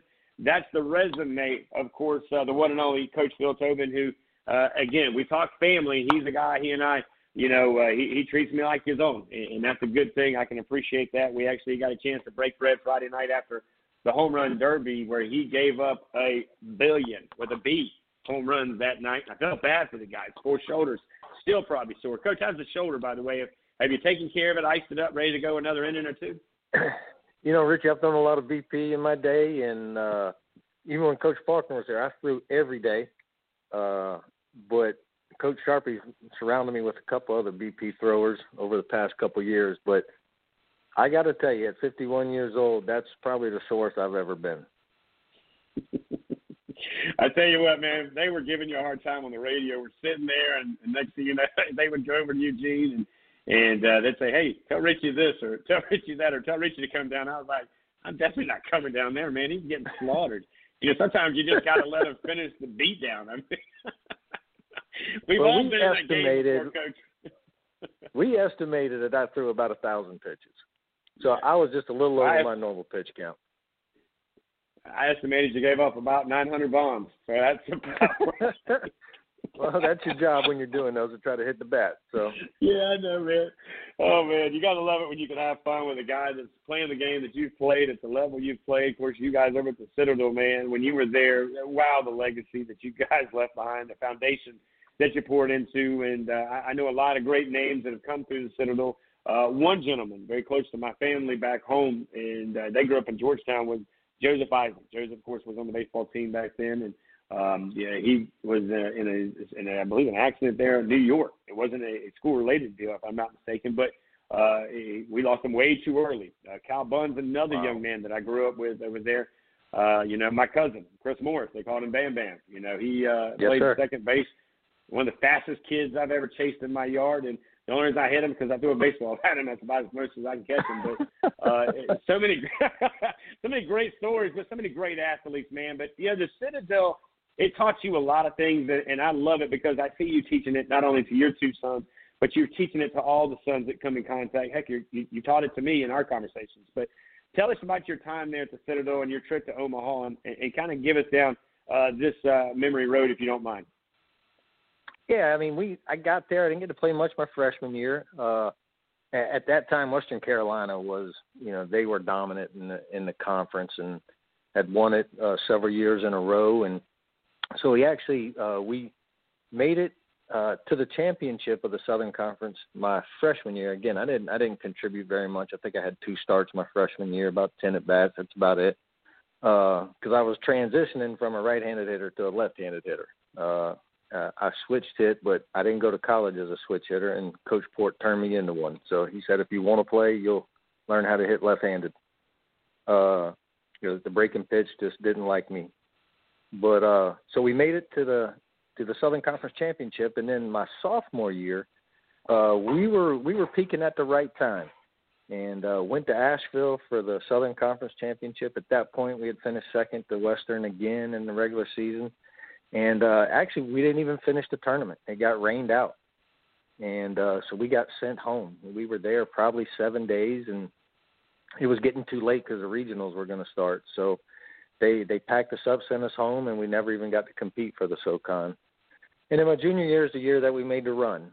Uh, I was fortunate enough I, I earned the start in shortstop position probably about halfway through my sophomore year, and then so I was full time my junior year. We we go on the 26 game winning streak there, and uh, roll through the SoCon and get sent down to the Miami Regional and and beat a really good NC State team, then a, then a uh, East Carolina team, and then we we uh, were fortunate enough to beat Miami twice on their field, which was super cool. But and then go to Omaha, and uh, you know it was just a whirlwind when we went. I mean, I, I think if you talk to any of the guys who were on that team, we feel like we were there and we were gone, and and don't remember a whole lot about it. I mean, it's just it's insane what the town of Omaha does for the kids and for the community and the way they promote that, you know, the College World Series and uh got there and, and got beat by a really, really good LSU team and uh Paul Byrd, you know, former major leaguer uh for many years, sport you know, Braves broadcaster now. He he pitched against us game one and they beat us up pretty good, nine to two, and I think it was a score. And uh, but that was the end of my World Series. I dislocated my shoulder, uh, in the first game, getting back picked by the catcher. Just a dumb base runner move on my part, and my World Series was over. But but the guys came back and won an epic game against uh, Cal State Fullerton. Uh, it was you know they still show highlights of it today, and uh, so we beat them in extra innings, and then and then we follow up the next night and get get beat by LSU again. But what a great run! I mean, it's, it's still it's something that we'll always talk about and uh, you know, we were picked. You know, the funny thing is, we're, we were picked to finish sixth in the SoCon that year preseason, and we ended up sixth in the nation. Uh, so you know, it's uh, again, yeah, I wouldn't trade that year for anything. That obviously the highlight of of my baseball career, besides coaching my sons. No doubt about it. Live right now with Phil Tobin, six years at Summerville, multiple years in the game of baseball, and the life lessons that he's given us there. Of course, he played uh, his days at the Citadel. Coach, uh, what number did you wear there at the Citadel? Well, my first two years, I was number 12, and uh, we had an All-American second baseman, Billy Swales, uh, who went to Wando. Uh, he was a second base switch hitting second baseman, third team All American. When and when he graduated, he came to me and said, uh, you know, Phil, that no one else better wear this uniform while you're here, so I want you to have it. So I switched over to number one for my last two years. Gotcha, gotcha, gotcha. So, uh, you, what's the one thing, and, and we're going to move forward uh, here for the next few minutes as we get back towards Summerville, but what's the one thing that you you take with you, a memory that that you will always remember that's taught you a valuable lesson in your day to day job outside of the game of baseball that, of course, we have to do uh, as adults here, but uh, something that you've learned at your days at the Citadel that, that you always kind of reflect on during the toughest days of your life? Well, you know, I, I guess the biggest thing is one, you got to have a plan, okay, uh, and, and a goal without a plan is just a dream. So you you, you got to have a plan. You, you got to stick to the. We talk about you hear process, process, process, but you know, Coach Porter had a process, he really did, and he didn't call it that back then.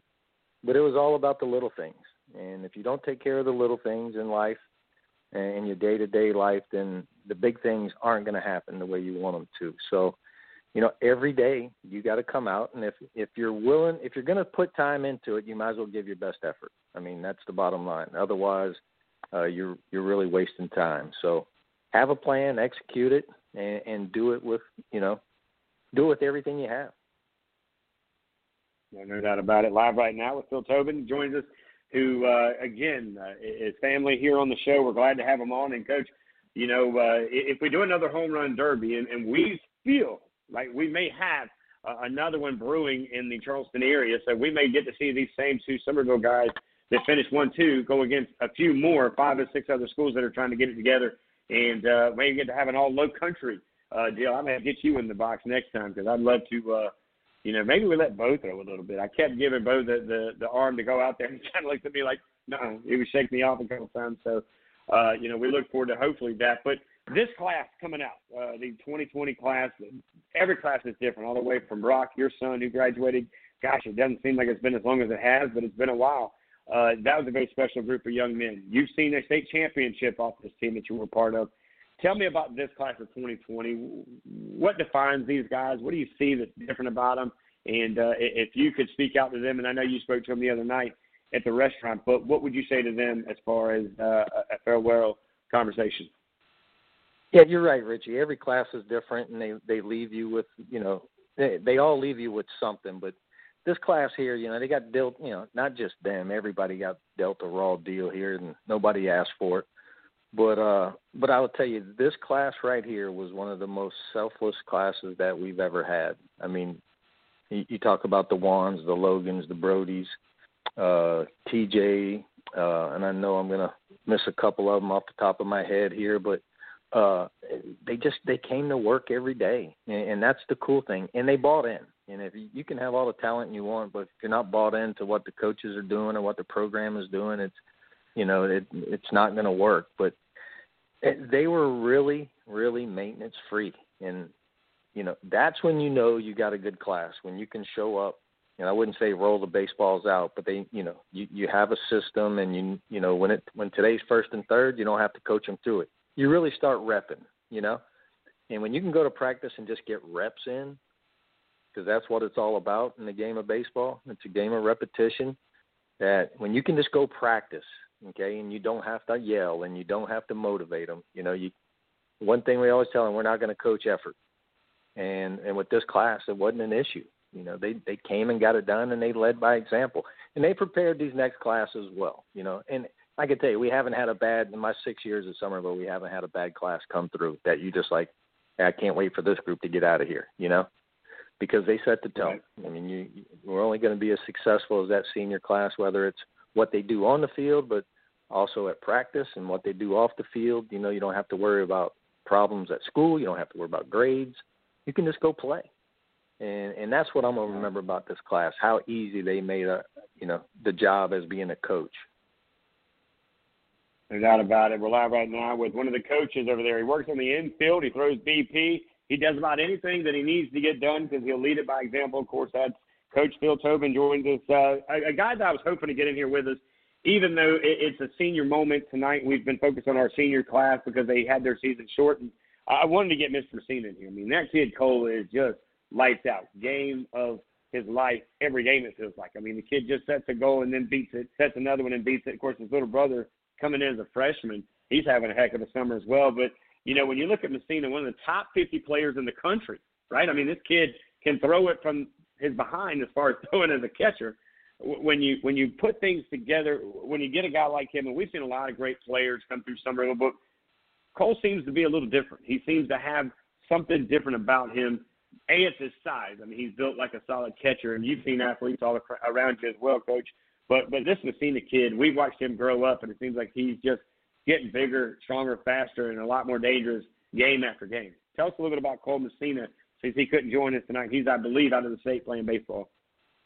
Yeah, he's definitely on the road. I think he's on the road for the next month. So I I was I got to catch up with him uh, one day last week, and he was getting some work in uh, to prepare for you know what he's got coming up. But yeah, he's he's on the road for I think the next 30 days or so uh, with the Canes national team. But uh, yeah, you're right, and, and I'm a little uh, unlike people who come out and see Cole play and maybe they've seen him for the first time. I've had Cole with me since, gosh, I think he's eight years old. Okay, he played for my travel ball organization uh, when he first started playing, and I got to you know, meet his family. I went to high school with his mom, uh, so we had a connection there. So yeah, again, I've I've seen Cole since he was eight years old. He's been uh, I don't know that he's played for anybody else till he got to high school. Uh, but so I I got to see it day in day out, and and I tell you this, this is what people don't know about Cole. When he started playing for me, he was my shortstop, and he was bigger, stronger, and faster than everybody back then. Uh, his baseball IQ, as even a young kid, was just off the charts, and and he always brought the energy. But yeah, he started out as as a as a middle infielder for me, and what people don't know about him is his hands. I mean, he can play the infield, and he may play the infield uh, at the next level. Uh, he, he's really good behind the plate. He's a shutdown. You know, he'll he stops the running game on the first throwdown. You know, in in the top or the bottom of the first, whatever the case may be. He just shuts the running game down then. Uh, but the cool thing about him is what you see. He plays at such a high level with lots of energy during a game. But that's the same thing in practice. Uh, you don't have to coach Cole Messina. He is there to to get his reps in uh, literally, and I, I'm not even. I know we're talking about him, but he's the hardest working guy on the field, and has been since he was a freshman. Uh, when he transferred over here from from Stratford, uh, he's just he's everything you want in a baseball player. He really is. I mean, he's he can he's got five tools, uh, and, and again, he's our he's a catcher, but he's our leadoff hitter. He's our best base runner. Uh, he just does it all, and he makes the people around him better. And and he's humble. I mean, that's the cool part about him. He's had so much success and so many accolades, but just a humble kid. I mean, if you met him, you would never know that this is what people are saying about him and and where he's ranked, and you know, traveling all over the country to play baseball. But he's the same old Cole that was eight years old playing shortstop, but you know, out out at Ace Basin in in Walterboro. You know, I mean, uh, he's been a world to our program. He's he's a game changer. No doubt about it. And again, this kid, like you said, humble. Every time he sees me, whether I'm in town, whether I'm wherever, I was actually at an event for another athlete that he actually, uh, and, and that's another thing. These kids, they love on each other. They may play in different venues, they may wear different jerseys, but it's not changed even when you and I played the game. You know, that love that we have for those, I would say, around, you know, it, it, our, our fellow athletes, because they're not teammates, it, it is very strong. And I've seen him – you know, follow the Keegan Williams who was at Oceanside, and we went to Barnwell. He's up there with Brody Hopkins and that. And, and you see that with Summerville kids. What is it though? And, and you've got one done in Summerville, one coming through the system. But what is it at Summerville that that you guys are feeding these young kids about? Look, stay humble, stay hungry, but you know, most of all, you know, uh, love love your teammate, but love those around you, kind of attitude. Well, you know, Richie. I mean, you played, you know, athletics at a high level, you know, at some point someone's going to tell you you're you, you're done, you know, and that may be at 16, 17 years old, or maybe at 22, uh, but someone's going to tell you you're done. And the thing that you're going to remember is those relationships and those teammates. I mean, uh, no one can take that. You know, the guys that I play with, they're still my best friends. You know, and and we don't have to talk every day. Uh, but to really answer your question, there's just, and I don't it just means a little bit more. It's kind of like the SEC. It just means a little bit more at Summerville. I mean, it, it's a really cool place to be. And when you put on that green uh, and that sunflower gold, uh, it means just a little bit more. I mean, that, that's one of the reasons I went. I wanted to coach at the highest level in, in high school, and what better place to do it than Summerville? I mean, just the the legacy that you have and uh, the history of of you know, obviously the football program, the baseball program. Coach Tucker does an amazing job with that wrestling program, uh, and it goes on down the line. Uh, but it just you pride in it, and I think those kids get that. I mean, not everybody. I mean, that's a huge school. I mean, the thousands of kids we got in there, you know, and only 20, 20 of you get to play varsity baseball, so it means something. Uh, there's a lot of kids in that school who would love to be a part of this program who who just can't. So I, again, I think they appreciate that. I think they they understand the opportunity that, and not just that they're given, that but that they've earned, and it just it, it means a lot. I mean, we we preach it every day. When you put on that uniform, it, it it's just different at Summerville. Yeah, no doubt about it, Coach. I want to say this on behalf of myself and my crew here at Southern Sports Central. Uh, we appreciate the energy, the efforts, and, and all the time that you've taken away from your family that, of course, uh, are under your roof to go be a part of of the other families. You've seen a lot of uh, great individuals get into your path, and you've had a chance to work with them, along with working with me, coming on the radio with me, just talking to me, helping me, if it didn't matter what it was, if if I was down the street you saw that I needed anything, you would always reach out, and I appreciate that. And it doesn't go unnoticed. And I just want to say thanks for giving me some time on Sunday night, man. And we'll talk soon, and uh, let's catch up and grab something to eat and uh, get a plan together for this upcoming because I do want to maybe put you to work on a Friday night as well. I'm trying to get as many of you guys as I can because I got a feeling we're going to be busy uh, with the radio business with uh, this COVID thing. Well, you say the word, Rich, and you know I'm there. And again, I appreciate what you do for not just Summerville, but but personally for me. You you've been really good to me since we've gotten to know each other, and uh, keep doing what you're doing, man. Well, we'll do it, babe. All, all love and respect. Stay safe, stay distant. Until next time, Coach. God bless you and your family. Tell the boys and everybody we said hello. We'll talk soon. Same to you, Richie. Thanks for having me. Always a pleasure, ladies and gentlemen. How about that? It doesn't get any better than that. When you get a legendary guy like that, and again, you know, these coaches are great coaches, but when you get a chance, and I'm saying there's a chance, when you get a chance to sit down with these guys and actually talk to them and actually have a conversation with them, man, you find out there's a reason that Coach Rutherford, that Coach Sharpie, that these coaches hire the coaches around them because you're only as good as the guys around you. We say that about the players. Well, Coach Sharpie would have told you the same thing when it came to, of course, uh, his coaching staff.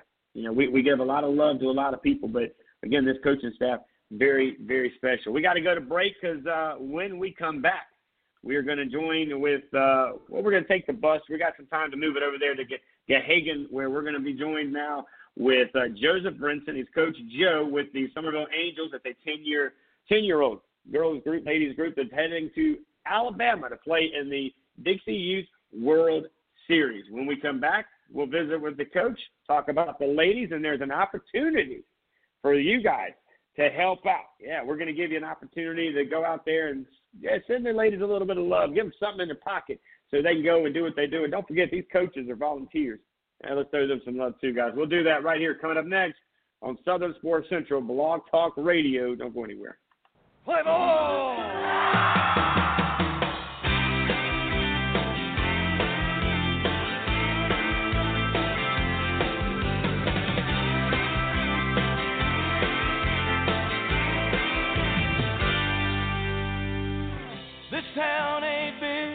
Town ain't small. It's a little of both, they say. Our ball club may be minor league, but at least it's triple A. We sit below the Marlboro man, above the field walls. We do the wave all by ourselves. Hey, up, a blind man could have made that call. We like our beer flat as candy. We like our dogs with mustard and relish. We got a great pitcher, what's his name? Well, we can't even spell it. We don't worry about the pennies much. We just like to see the boys hit it deep. There's nothing like the view from the cheap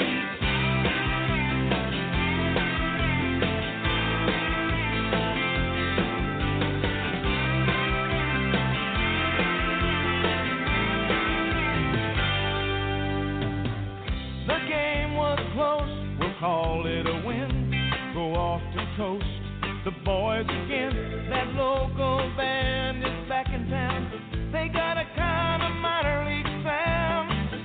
They're not that bad, they're not that good,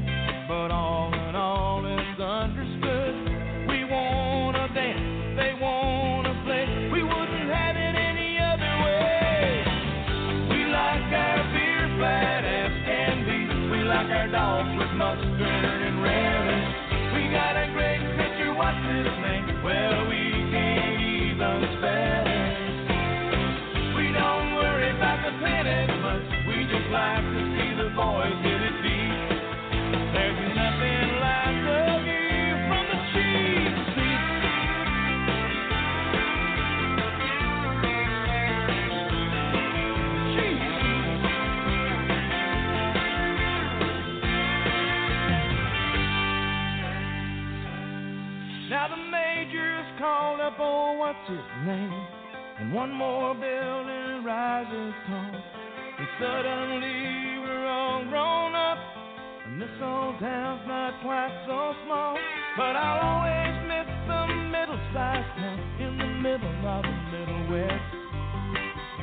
With no name pictures, local bands, and mustard and relish, and all the rest. We like our beer fat like our dogs with mustard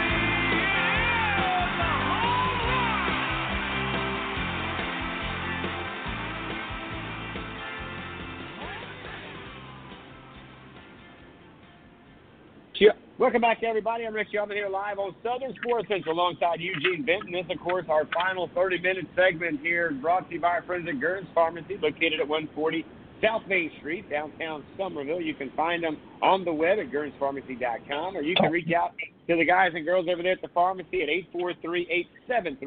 843-873-2531. Now, Eugene, I say this all the time. It is the oldest pharmacy in Summerville, one of the oldest independently owned and operated pharmacies in the state of South Carolina. It's got the best hot dogs in the business anywhere in town. I don't care where you go, what you say, you got to get over there, check it out because they do have all your pharmaceutical needs. But why not get something to eat and knock two birds out with one stone? Now let's head to Gahagan. Well, he's not there probably now, but he's doing some great things over there uh, on the ball fields at Gahagan Fields, and of course we're talking about Coach Joseph Brinson. They call him Coach Joe. Uh, he is the coach of the young ladies. They're 10 years old. They are, of course, known as the Summerville Angels. They're heading to Alabama in July to play in the World Series with COVID 19 really getting things going. These guys and girls, the parents have gotten together and put together an opportunity for these young ladies that they will always remember, whether they play two games or 10 games, it doesn't matter. The trip to getting there, to being there, to coming home, it will be a lifetime of memories along the way. Now, Coach Joe, I'm going to bring you in, buddy. Now, for you guys who've never seen Coach Joe, I got a chance to introduce myself to him last week. And uh, if you've ever seen Eugene, you can imagine what uh, John Cena would look like as a as a softball coach. That's what this guy looks like. He tackles Stingrays during the day and coaches the ladies at night. Coach Joe, what's up, buddy? Hey, how are you? How you doing? We're good, man. Uh, we're great. We're excited to have you in, man. Showing you some love. The Yeah. girls getting that attention. You know, uh, you guys are doing a great thing. I watch these girls together, and uh, you know, the parents are running bases, the kids are throwing things. I mean, it's a lot going on. But That's right. That's right. Um, you uh, Just- just hearing you say that right, that that introduction just got me fired up right there, right there. You got me. was it was it was it the chasing stingrays or the John Cena thing, man? But either one, they're both. No. I'm talking about the girls going to Oxford, Alabama. That that part. That part. Oh, that part. Yeah, the whole reason that we got you in here, right? That's right. That's I right. it, That's man. right. Well, How you got a lot of girls over there, man, and they're doing great. Uh, well, I'm doing great. We're all great. This is kind of a, it- it's neat because we haven't had a lot of baseball now softball conversation, but this has been basically an Right. all spring sport show, and that's something uh, that we we're fortunate to do. Is uh, you guys have been tied in with Summerville High School's campus tour uh, tonight. Now tomorrow sir. night, you know, Yes, I got my big friends over there at Channel Five. We're coming over. We're going to do a little something with you guys over there with Kevin Bill will do, uh, and uh, give you guys, uh, you girls. Let me just say this: the girls, uh, some love uh, right. on there as well. That's So- right. That's right. The eight, eight and ten year olds that'll probably strike me and you out. No, That definitely strike me out. Eugene, I know he's he's he's saying the same. Now you're dead serious. Now again, you know those girls are hungry. You can see it in their face and and and the energy that they that they bring. Because I'm going to tell you something, Coach Joe. When when I have the guys in here for interviewing, you know it's it's Uh-huh. a fun interview. But I've had the blessing to bring in during this summer season or spring season that's been cut short. They're bringing in a lot of Right, ladies right. from the soccer teams and the track and field. Man, those girls are giddy and they're laughing. But man, if you make them mad, you're going to pay for it a lot worse oh than yeah. you would if Oh was yeah. the guys, yeah. right? You got to watch out. You got to watch yourself. You got to watch yourself. Now, But when it's, you look uh, at it's- this it's thing just right good here, you guys be- are leaving on the what the 31st, or when are you guys heading to Alabama to uh, to play in this tournament over there? And it's in what Oxford, Alabama? Is that right? Yes, sir. Yes, sir. We're leaving uh, July uh, July 31st, and hopefully we stay longer than uh, a couple days if we uh, everything goes to plan. But I tell you what, it's just it's just good to even be playing sports or even think talking about sports with all this stuff going on in the world now. So just getting these girls together like this is just something real special. Right. So we're going to talk business early, Coach Joe, and then we're going to get into some fun stuff. So July 12th, there's a barbecue uh, going on, if I'm not mistaken. Eugene, we're in. Go ahead and write that on our calendar. I don't know where it is, but give us the information first on the barbecue, and then uh, I know for sponsors, if you're a, if you're a, first of all, if you're a local business owner, guys, we, we got to all do our part here. We got to give these girls some some cash flow. We got to give them something in their pockets to get them at least comfortable because this is not a very cheap tr- uh, trip, but it is a trip that's going to be priceless to some degree because they will always remember this. I've been fortunate enough to play Yes, in three Dixie Youth World Series, and I'm going to tell you something, man. We went far in one, but we didn't go as far in the other two. But it was just the ride there and the ride back that was fun. So to find Right, out the right. sponsorship on Facebook, you go to Summerville Angels. That's an easy deal. Uh, cost for the player is eight hundred dollars per player. Is that right? Yes, sir. Yes, sir. Eight hundred dollars per player. And uh, it's July twelfth barbecue sponsorship. Uh, Uh, Summerville Angels on Facebook, and we'll have all the information on there. Now you talk about barbecue. We like food on this show, man. We're a big food guys. you know, we got a we got a chef on staff and all. So what's up with this barbecue, man? Where's it at? Is it going to be somewhere that you just drop by, you pick it up, you got to order it before? I mean, give us the, the the background on this barbecue, date, time, and place. Yep, we're gonna we're gonna be selling tickets and everything you need to know about the barbecue will be on the Summerville Angels on Facebook. And we'll have, we'll have all the details. My my manager uh, is my wife Christine Brinson. She handles everything Yes, to the T, and I I do the coaching. So uh, you know you know how that goes.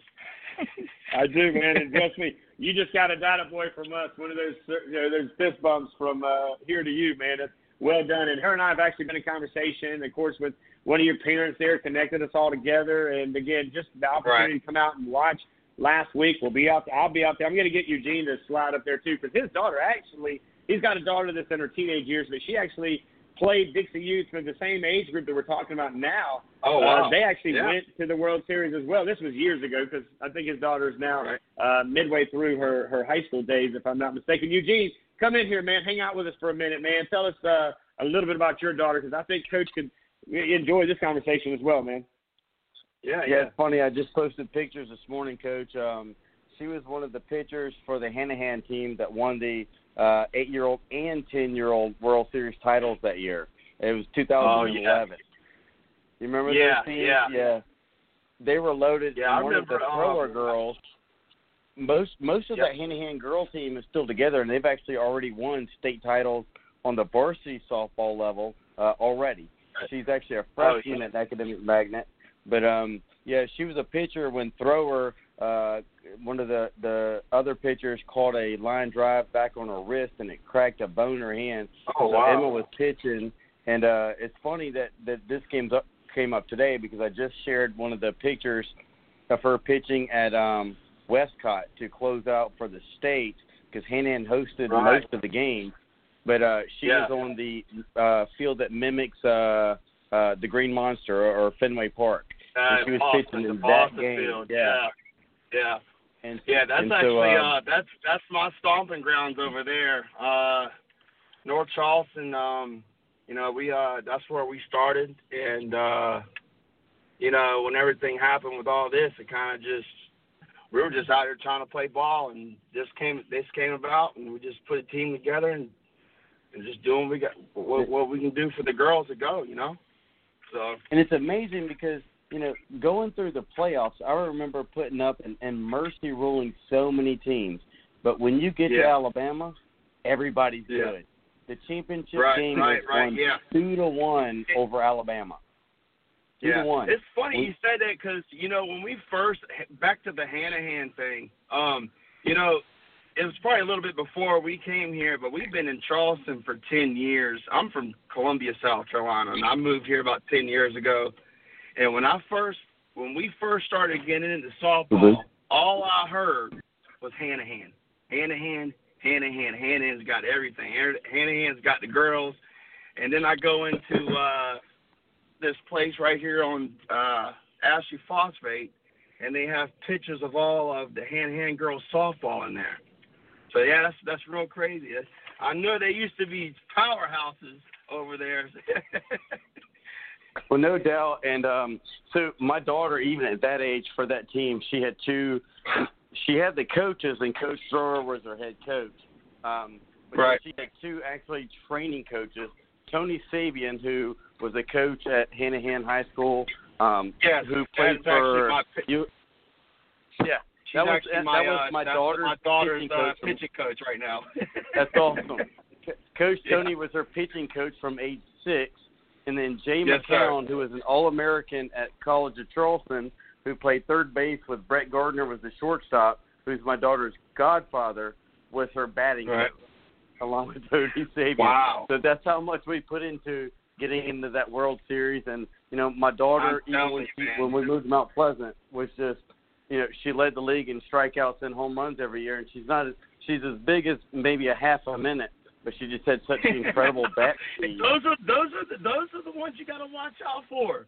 You know, seriously. She actually, as a seventh grader, she actually put one over the wall at Goose Creek High School, um, and it it was a crazy thing. She pitched that game Wow. and then put one over the wall at Goose Creek High School, and you know, so I'm, I'm encouraging her to you know to come back out and you know play for a Magnet, Yeah. but uh, you know we'll see. Right. But you know, Coach Coach Tony Sabian, and I'm glad that you're with her, man. She is just such a Yeah. I mean, my my, my parents would come out uh, to the pitching lessons because you know at that time my daughter was going through through some things and, and her mom had moved away and Coach Tony was Right. just such an incredible mentor in her life at a young Right. age. You know, as a single dad, you know, Coach Tony was kind of like that lady that just meant a lot to her, and so that's so awesome to hear that she's yeah, involved with you. yeah. It- It's funny you say that because you know, you know, being you know my daughter's on the team. You know, Lily. You know, sometimes she had to tell me, you know, Coach, I got her. You know, you, I'll I'll left for the lesson. and She'll come back and she can connect with them. You know, you know, just just have that connection. You know. So I, yeah, that's crazy. We know her together. That's that's that's crazy. Small world.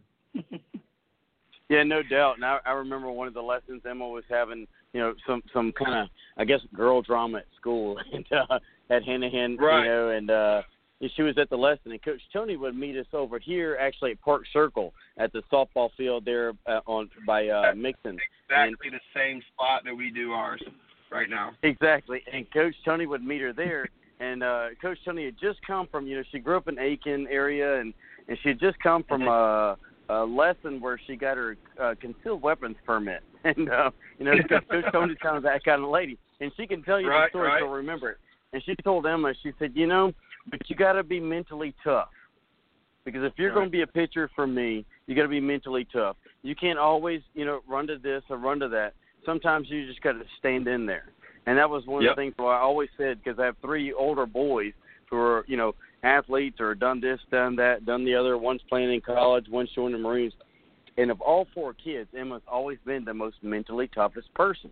Maybe it's because she had Right. a little girl with three older brothers, but so much of that just goes to Coach Tony because she Yeah. never let Yeah. her up, never let her have a That's window. That's crazy, man. That's that's that's insane, man. I'm, I, that's cool that you know her. and she does a lot for us, and uh we try to see her every week, you know. But um, yeah, it's been, it's gonna be good for these girls, man. I cannot wait for for this to happen. I'm, I'm just excited. We're excited. We're trying to get as good as we can before we get there. So uh, we're trying to do it up. What's the so you guys My are going to on the, uh, Oxford? Eh, Huh? eh, sorry about that, Rich. You guys are going to Oxford. I know you have this barbecue fundraiser. Like I Yes. said, I, I don't remember it being eight hundred bucks, but I do remember it being expensive. Um, you know, what other support have you guys gotten? And, and and also, you know, obviously, you know, you need that, but what else can we do for you guys? Um, How that we have.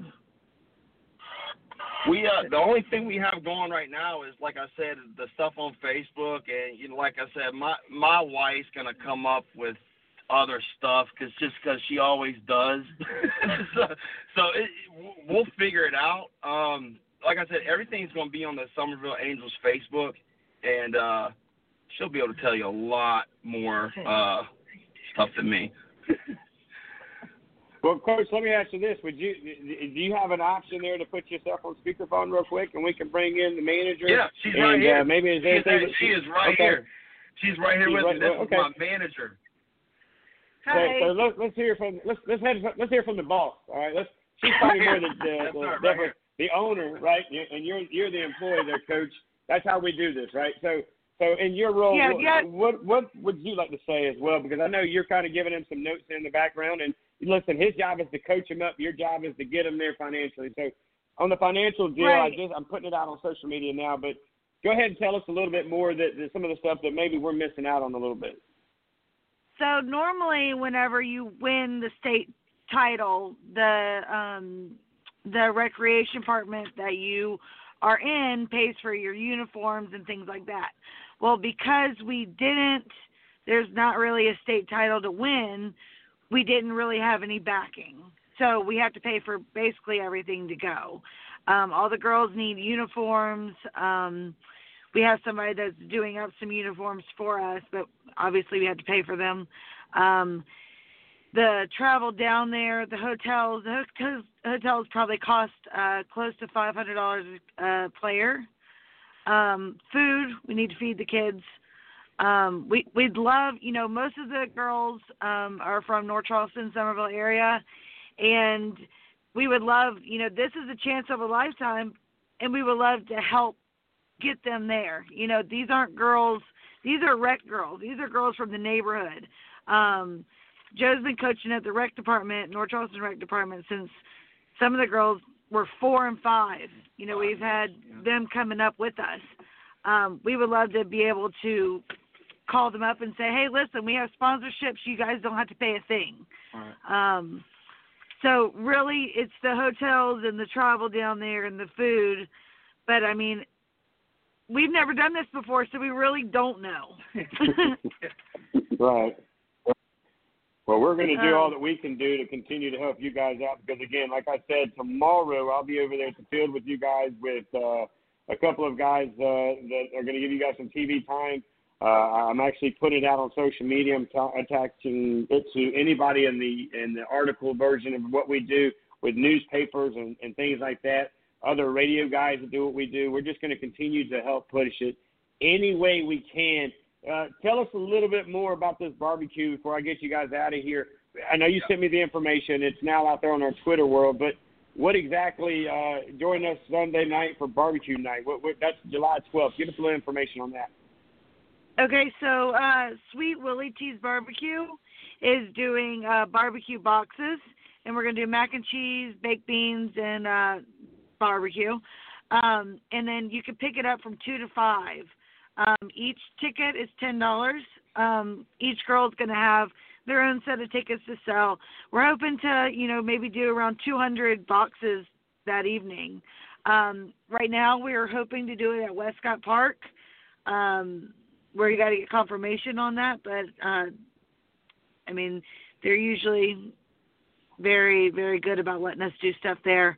Um, so what you would do is you would come up and give your ticket, and then you would take your dinner home. Um, I'm sure they could eat at the park too. I mean, that's social distancing. We could do that too. Um, but yeah, it's ten dollars a ticket. Um, also, if there's a group of people that want to do it and they want it delivered, we have parents that are willing to deliver boxes. So if there's, you know, if people are working and and they want to order a couple boxes, we're happy to bring it to you. Well, I tell you what, I love anything else that you guys can think of when we get you guys back to your Sunday night events. Again, I'll see you guys tomorrow night around six with a couple of the guys, and I think Yes. I've got Lindsay LaPrade. Lindsay, of course, uh, is uh, the head softball coach over Fort Dorchester. She actually played college ball as Right. well. I think she's going to come over and have a conversation as well if it, if it works out. But uh, a- anything else we can do to help out, use guys? it all. Any more help you can, uh, any uh more pointers you can bring for my girls, bring them on. Well, we'll do everything we But can. we I'm going to get in touch appreciate Summerville everything. coach We appreciate everything you've done, man. Thank you so much. Well, It's an honor, guys. Well, again, thank you very much. I've got the number to get in touch with you guys as well. So I'll be touching base with you guys here in about another hour once I get off the air. Uh, but again, thank you so much. Again, you can find these young ladies at was it Summerville Angels on Facebook. You also can attach Yes, it sir. to us, and we can help you as well. But uh,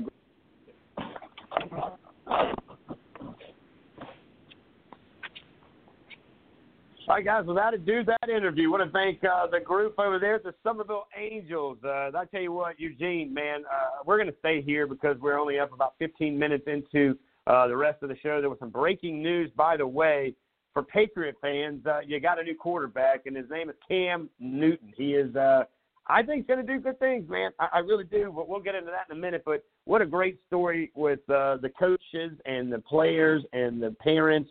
And, uh, man, when I tell you this guy looks like John Cena, and, and to know that he got basically in a war in the water with a stingray. True story. He's got the scar to prove it. Uh, it, it all tells the story, man. Yeah, no doubt, man. And uh, what what an interesting breaking news on the Cam Newton deal. So it's apparently it's an incentive laden deal, which must be tied to you know, you know, of course everybody knows he's coming back from injuries and whatnot, but you know what a great place. You know, I think that's one of the places that people have suspected he might land, but you know, putting a guy like that with uh with that coaching staff and and the players around him, you know. When you think the Patriots are down, then they come right back. You know, it's kind of like the old mafia thing when they they they, they I'm out and they pull me back in. You know, and here, here come the Patriots ready to make another run. Yeah, and I'll tell you what, I think they're going to be in good shape. That that's big though, because again, you know, I, I've made my conversation about, uh, you know, bringing in Kaepernick, and of course everybody wants to come at me and say, well, what about Cam Newton? Uh, I'm not talking about Cam Newton.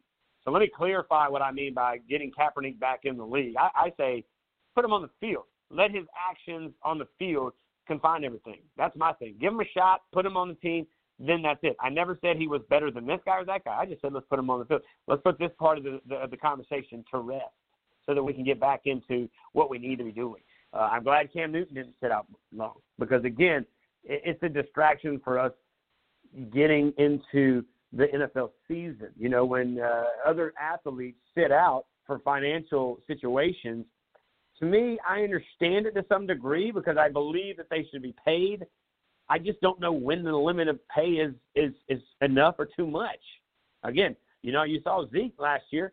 I think personally, with Zeke's shenanigans, and oh, congratulations to the world's, I don't want to say the worst owner in the biz. Okay, I will. the Cowboys. He got to make shirts out of it, but he didn't make any, uh, you know, uh, Super Bowl shirts. That's for sure. And I think a lot of that had to do with the distraction that that Zeke led with his shenanigans off the field. And, and I think that's something that I'm glad that Cam Newton found a home. I'm a big Cam Newton fan. Didn't like Cam Newton much at Auburn because he beat my Gamecocks, not once but twice. And I mean, so there's that. And then on the other end, you know, uh, you know, I, I get there was always something going on, but whatever. Look, at the end of the day, as an athlete, I think he's a solid athlete.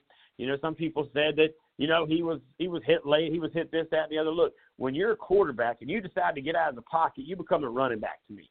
You're open opportunity for for anything and everything within the rules, right? I mean, and the rules apply to the running back, also apply to Cam Newton as he's a running quarterback who can throw it three football fields. I mean, I watched him personally right there in Atlanta beating the Gamecocks.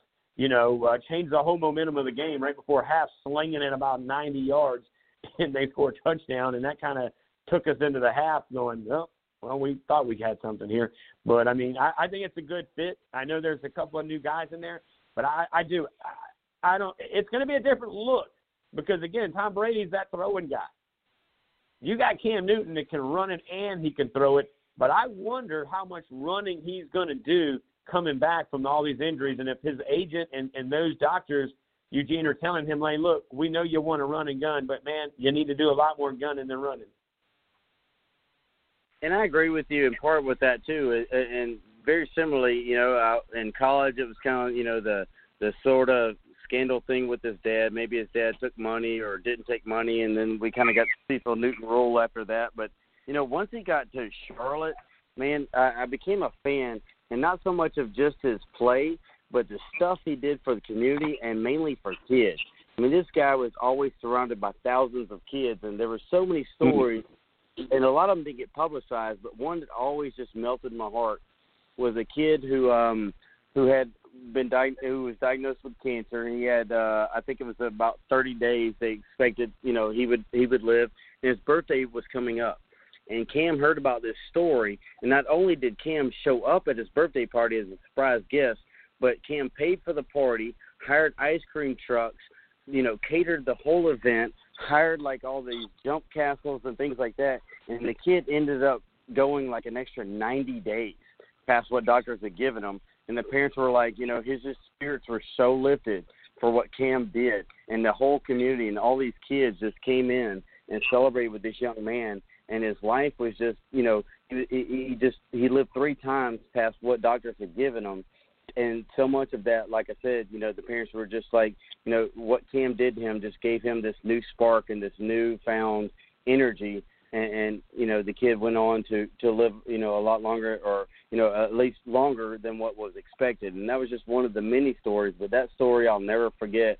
You know, reading about it, and I was like, you know, it, it doesn't matter anymore what happened in college.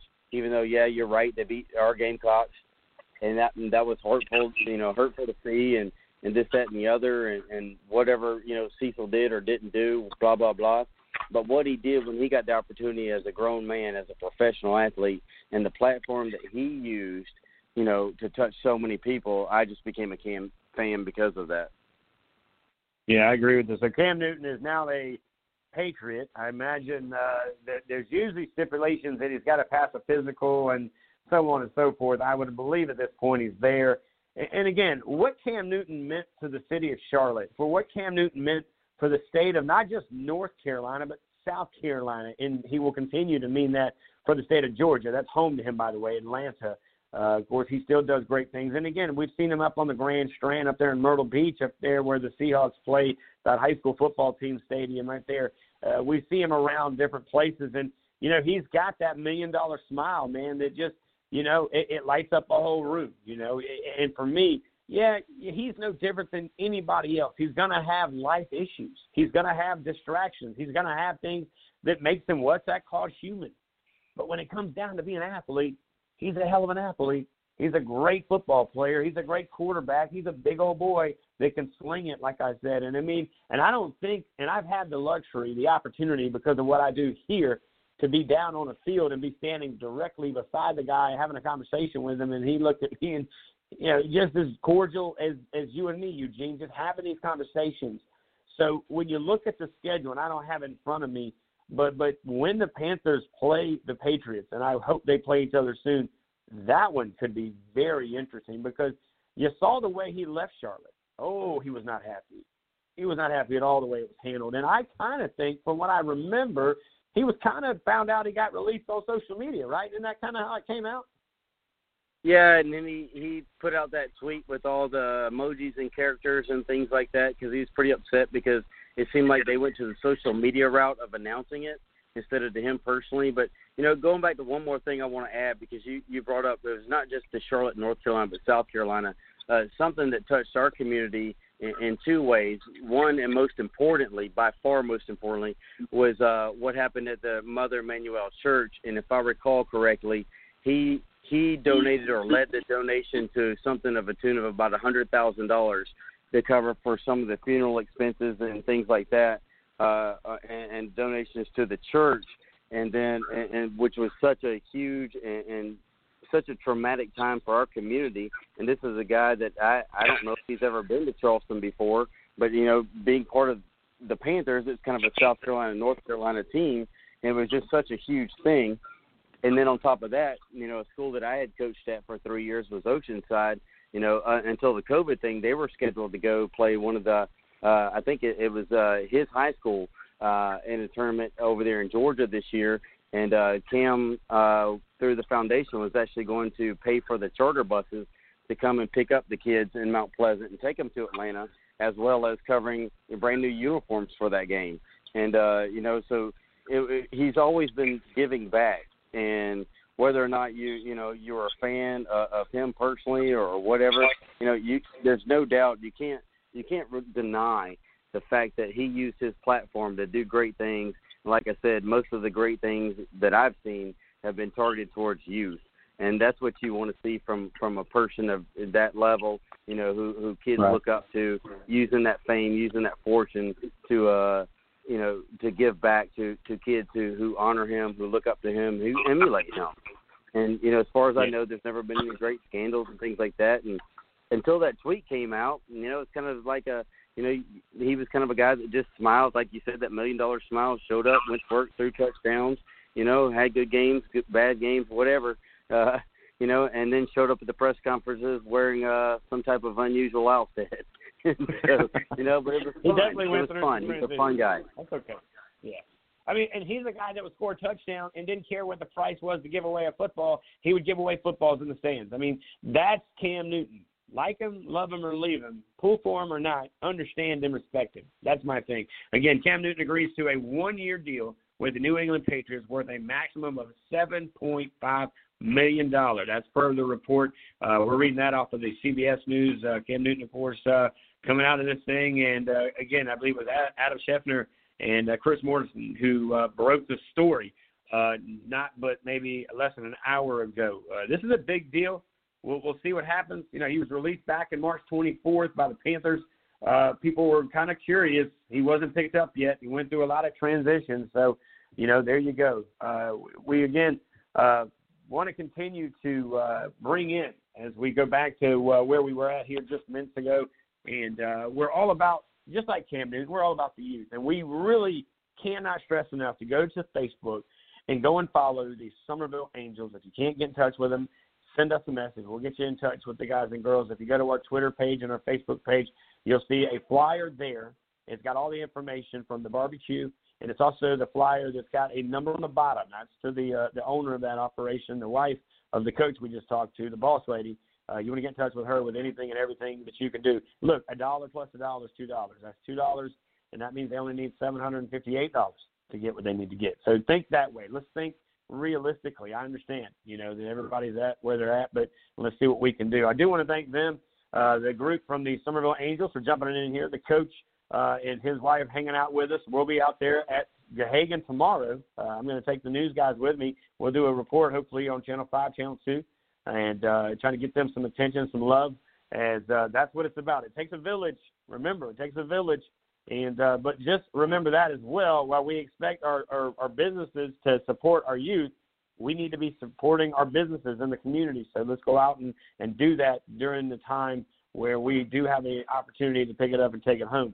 Uh, I want to thank Summerville. How about that? Campus Tour 2020 landed us over at Summerville High School. Coach, uh, well, Sharpie and the entire baseball staff with Coach Tobin. We had uh, uh, a handful of guys that joined us here uh, this uh, afternoon, this evening. Logan Palmer joined us. Um, always fun to get in here with him. That's, I believe, the first time I've had a chance to kind of talk to him. Now, Brody Hopkins, a very common name. He's been in here with me multiple times, and it started at 6:30 with their athletic director, Coach Rutherford. Brian Rutherford joined us. So, uh, on behalf of all of us, to all of you guys at Summerville High School, uh, there's still some more that we got to get in touch with. We'll get them. Trust me. Uh, we'll catch up with you when you get that moment. But uh, we are continuing on Sundays a little bit more of a locally, you know, show where we're going into high schools. You know, Tuesday, Thursdays a little more nationally, right? So uh, campus tour, of course, brought to our friends over there at Guerin's Pharmacy, located at 140 South Main Street, downtown Summerville. You can find them on the web at GuerinsPharmacy.com. Next Sunday, no show. We're taking a three-day vacay. It is Fourth of July. We'll give everybody here in the studio the weekend off, but we will be back live this Tuesday at six o'clock sharp for three solid hours. Uh, great job, Eugene, and uh, you and I will catch you up shortly. Until next time, we'll do it again Tuesday night, buddy. Yes, sir, and stay safe on the roads. I-26 was very crowded today, so just everyone be out there, stay safe, and uh, we'll see you soon. All right, guys, on behalf of Eugene, myself, and all of us here at Southern Sports Center, we say God bless, take care, stay distant. Okay, let's do what we got to do. Let's lead by example. And until then, God bless. We'll see you live right here, sun, excuse me, Tuesday night, 6 p.m. sharp on Blog Talk Radio, guys. Have a good Just night. a little something to break the monotony of all that hardcore dance that has gotten to be a little bit out of control. It's cool to dance, but what about a groove to soothe the move romance? Give me a soft, subtle mix. And if it ain't broke, then don't try to fix it. And think of the summers of the past. Adjust the bass and let the alpine blast. Pop it.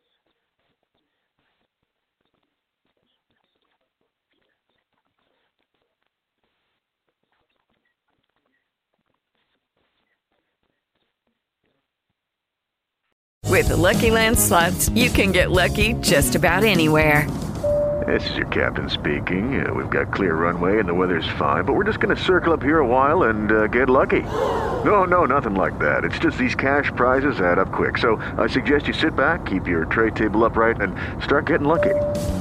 Play for free at LuckyLandSlots.com. Are you feeling lucky? No purchase necessary. Void where prohibited by law. 18 plus terms and conditions apply. See website for details.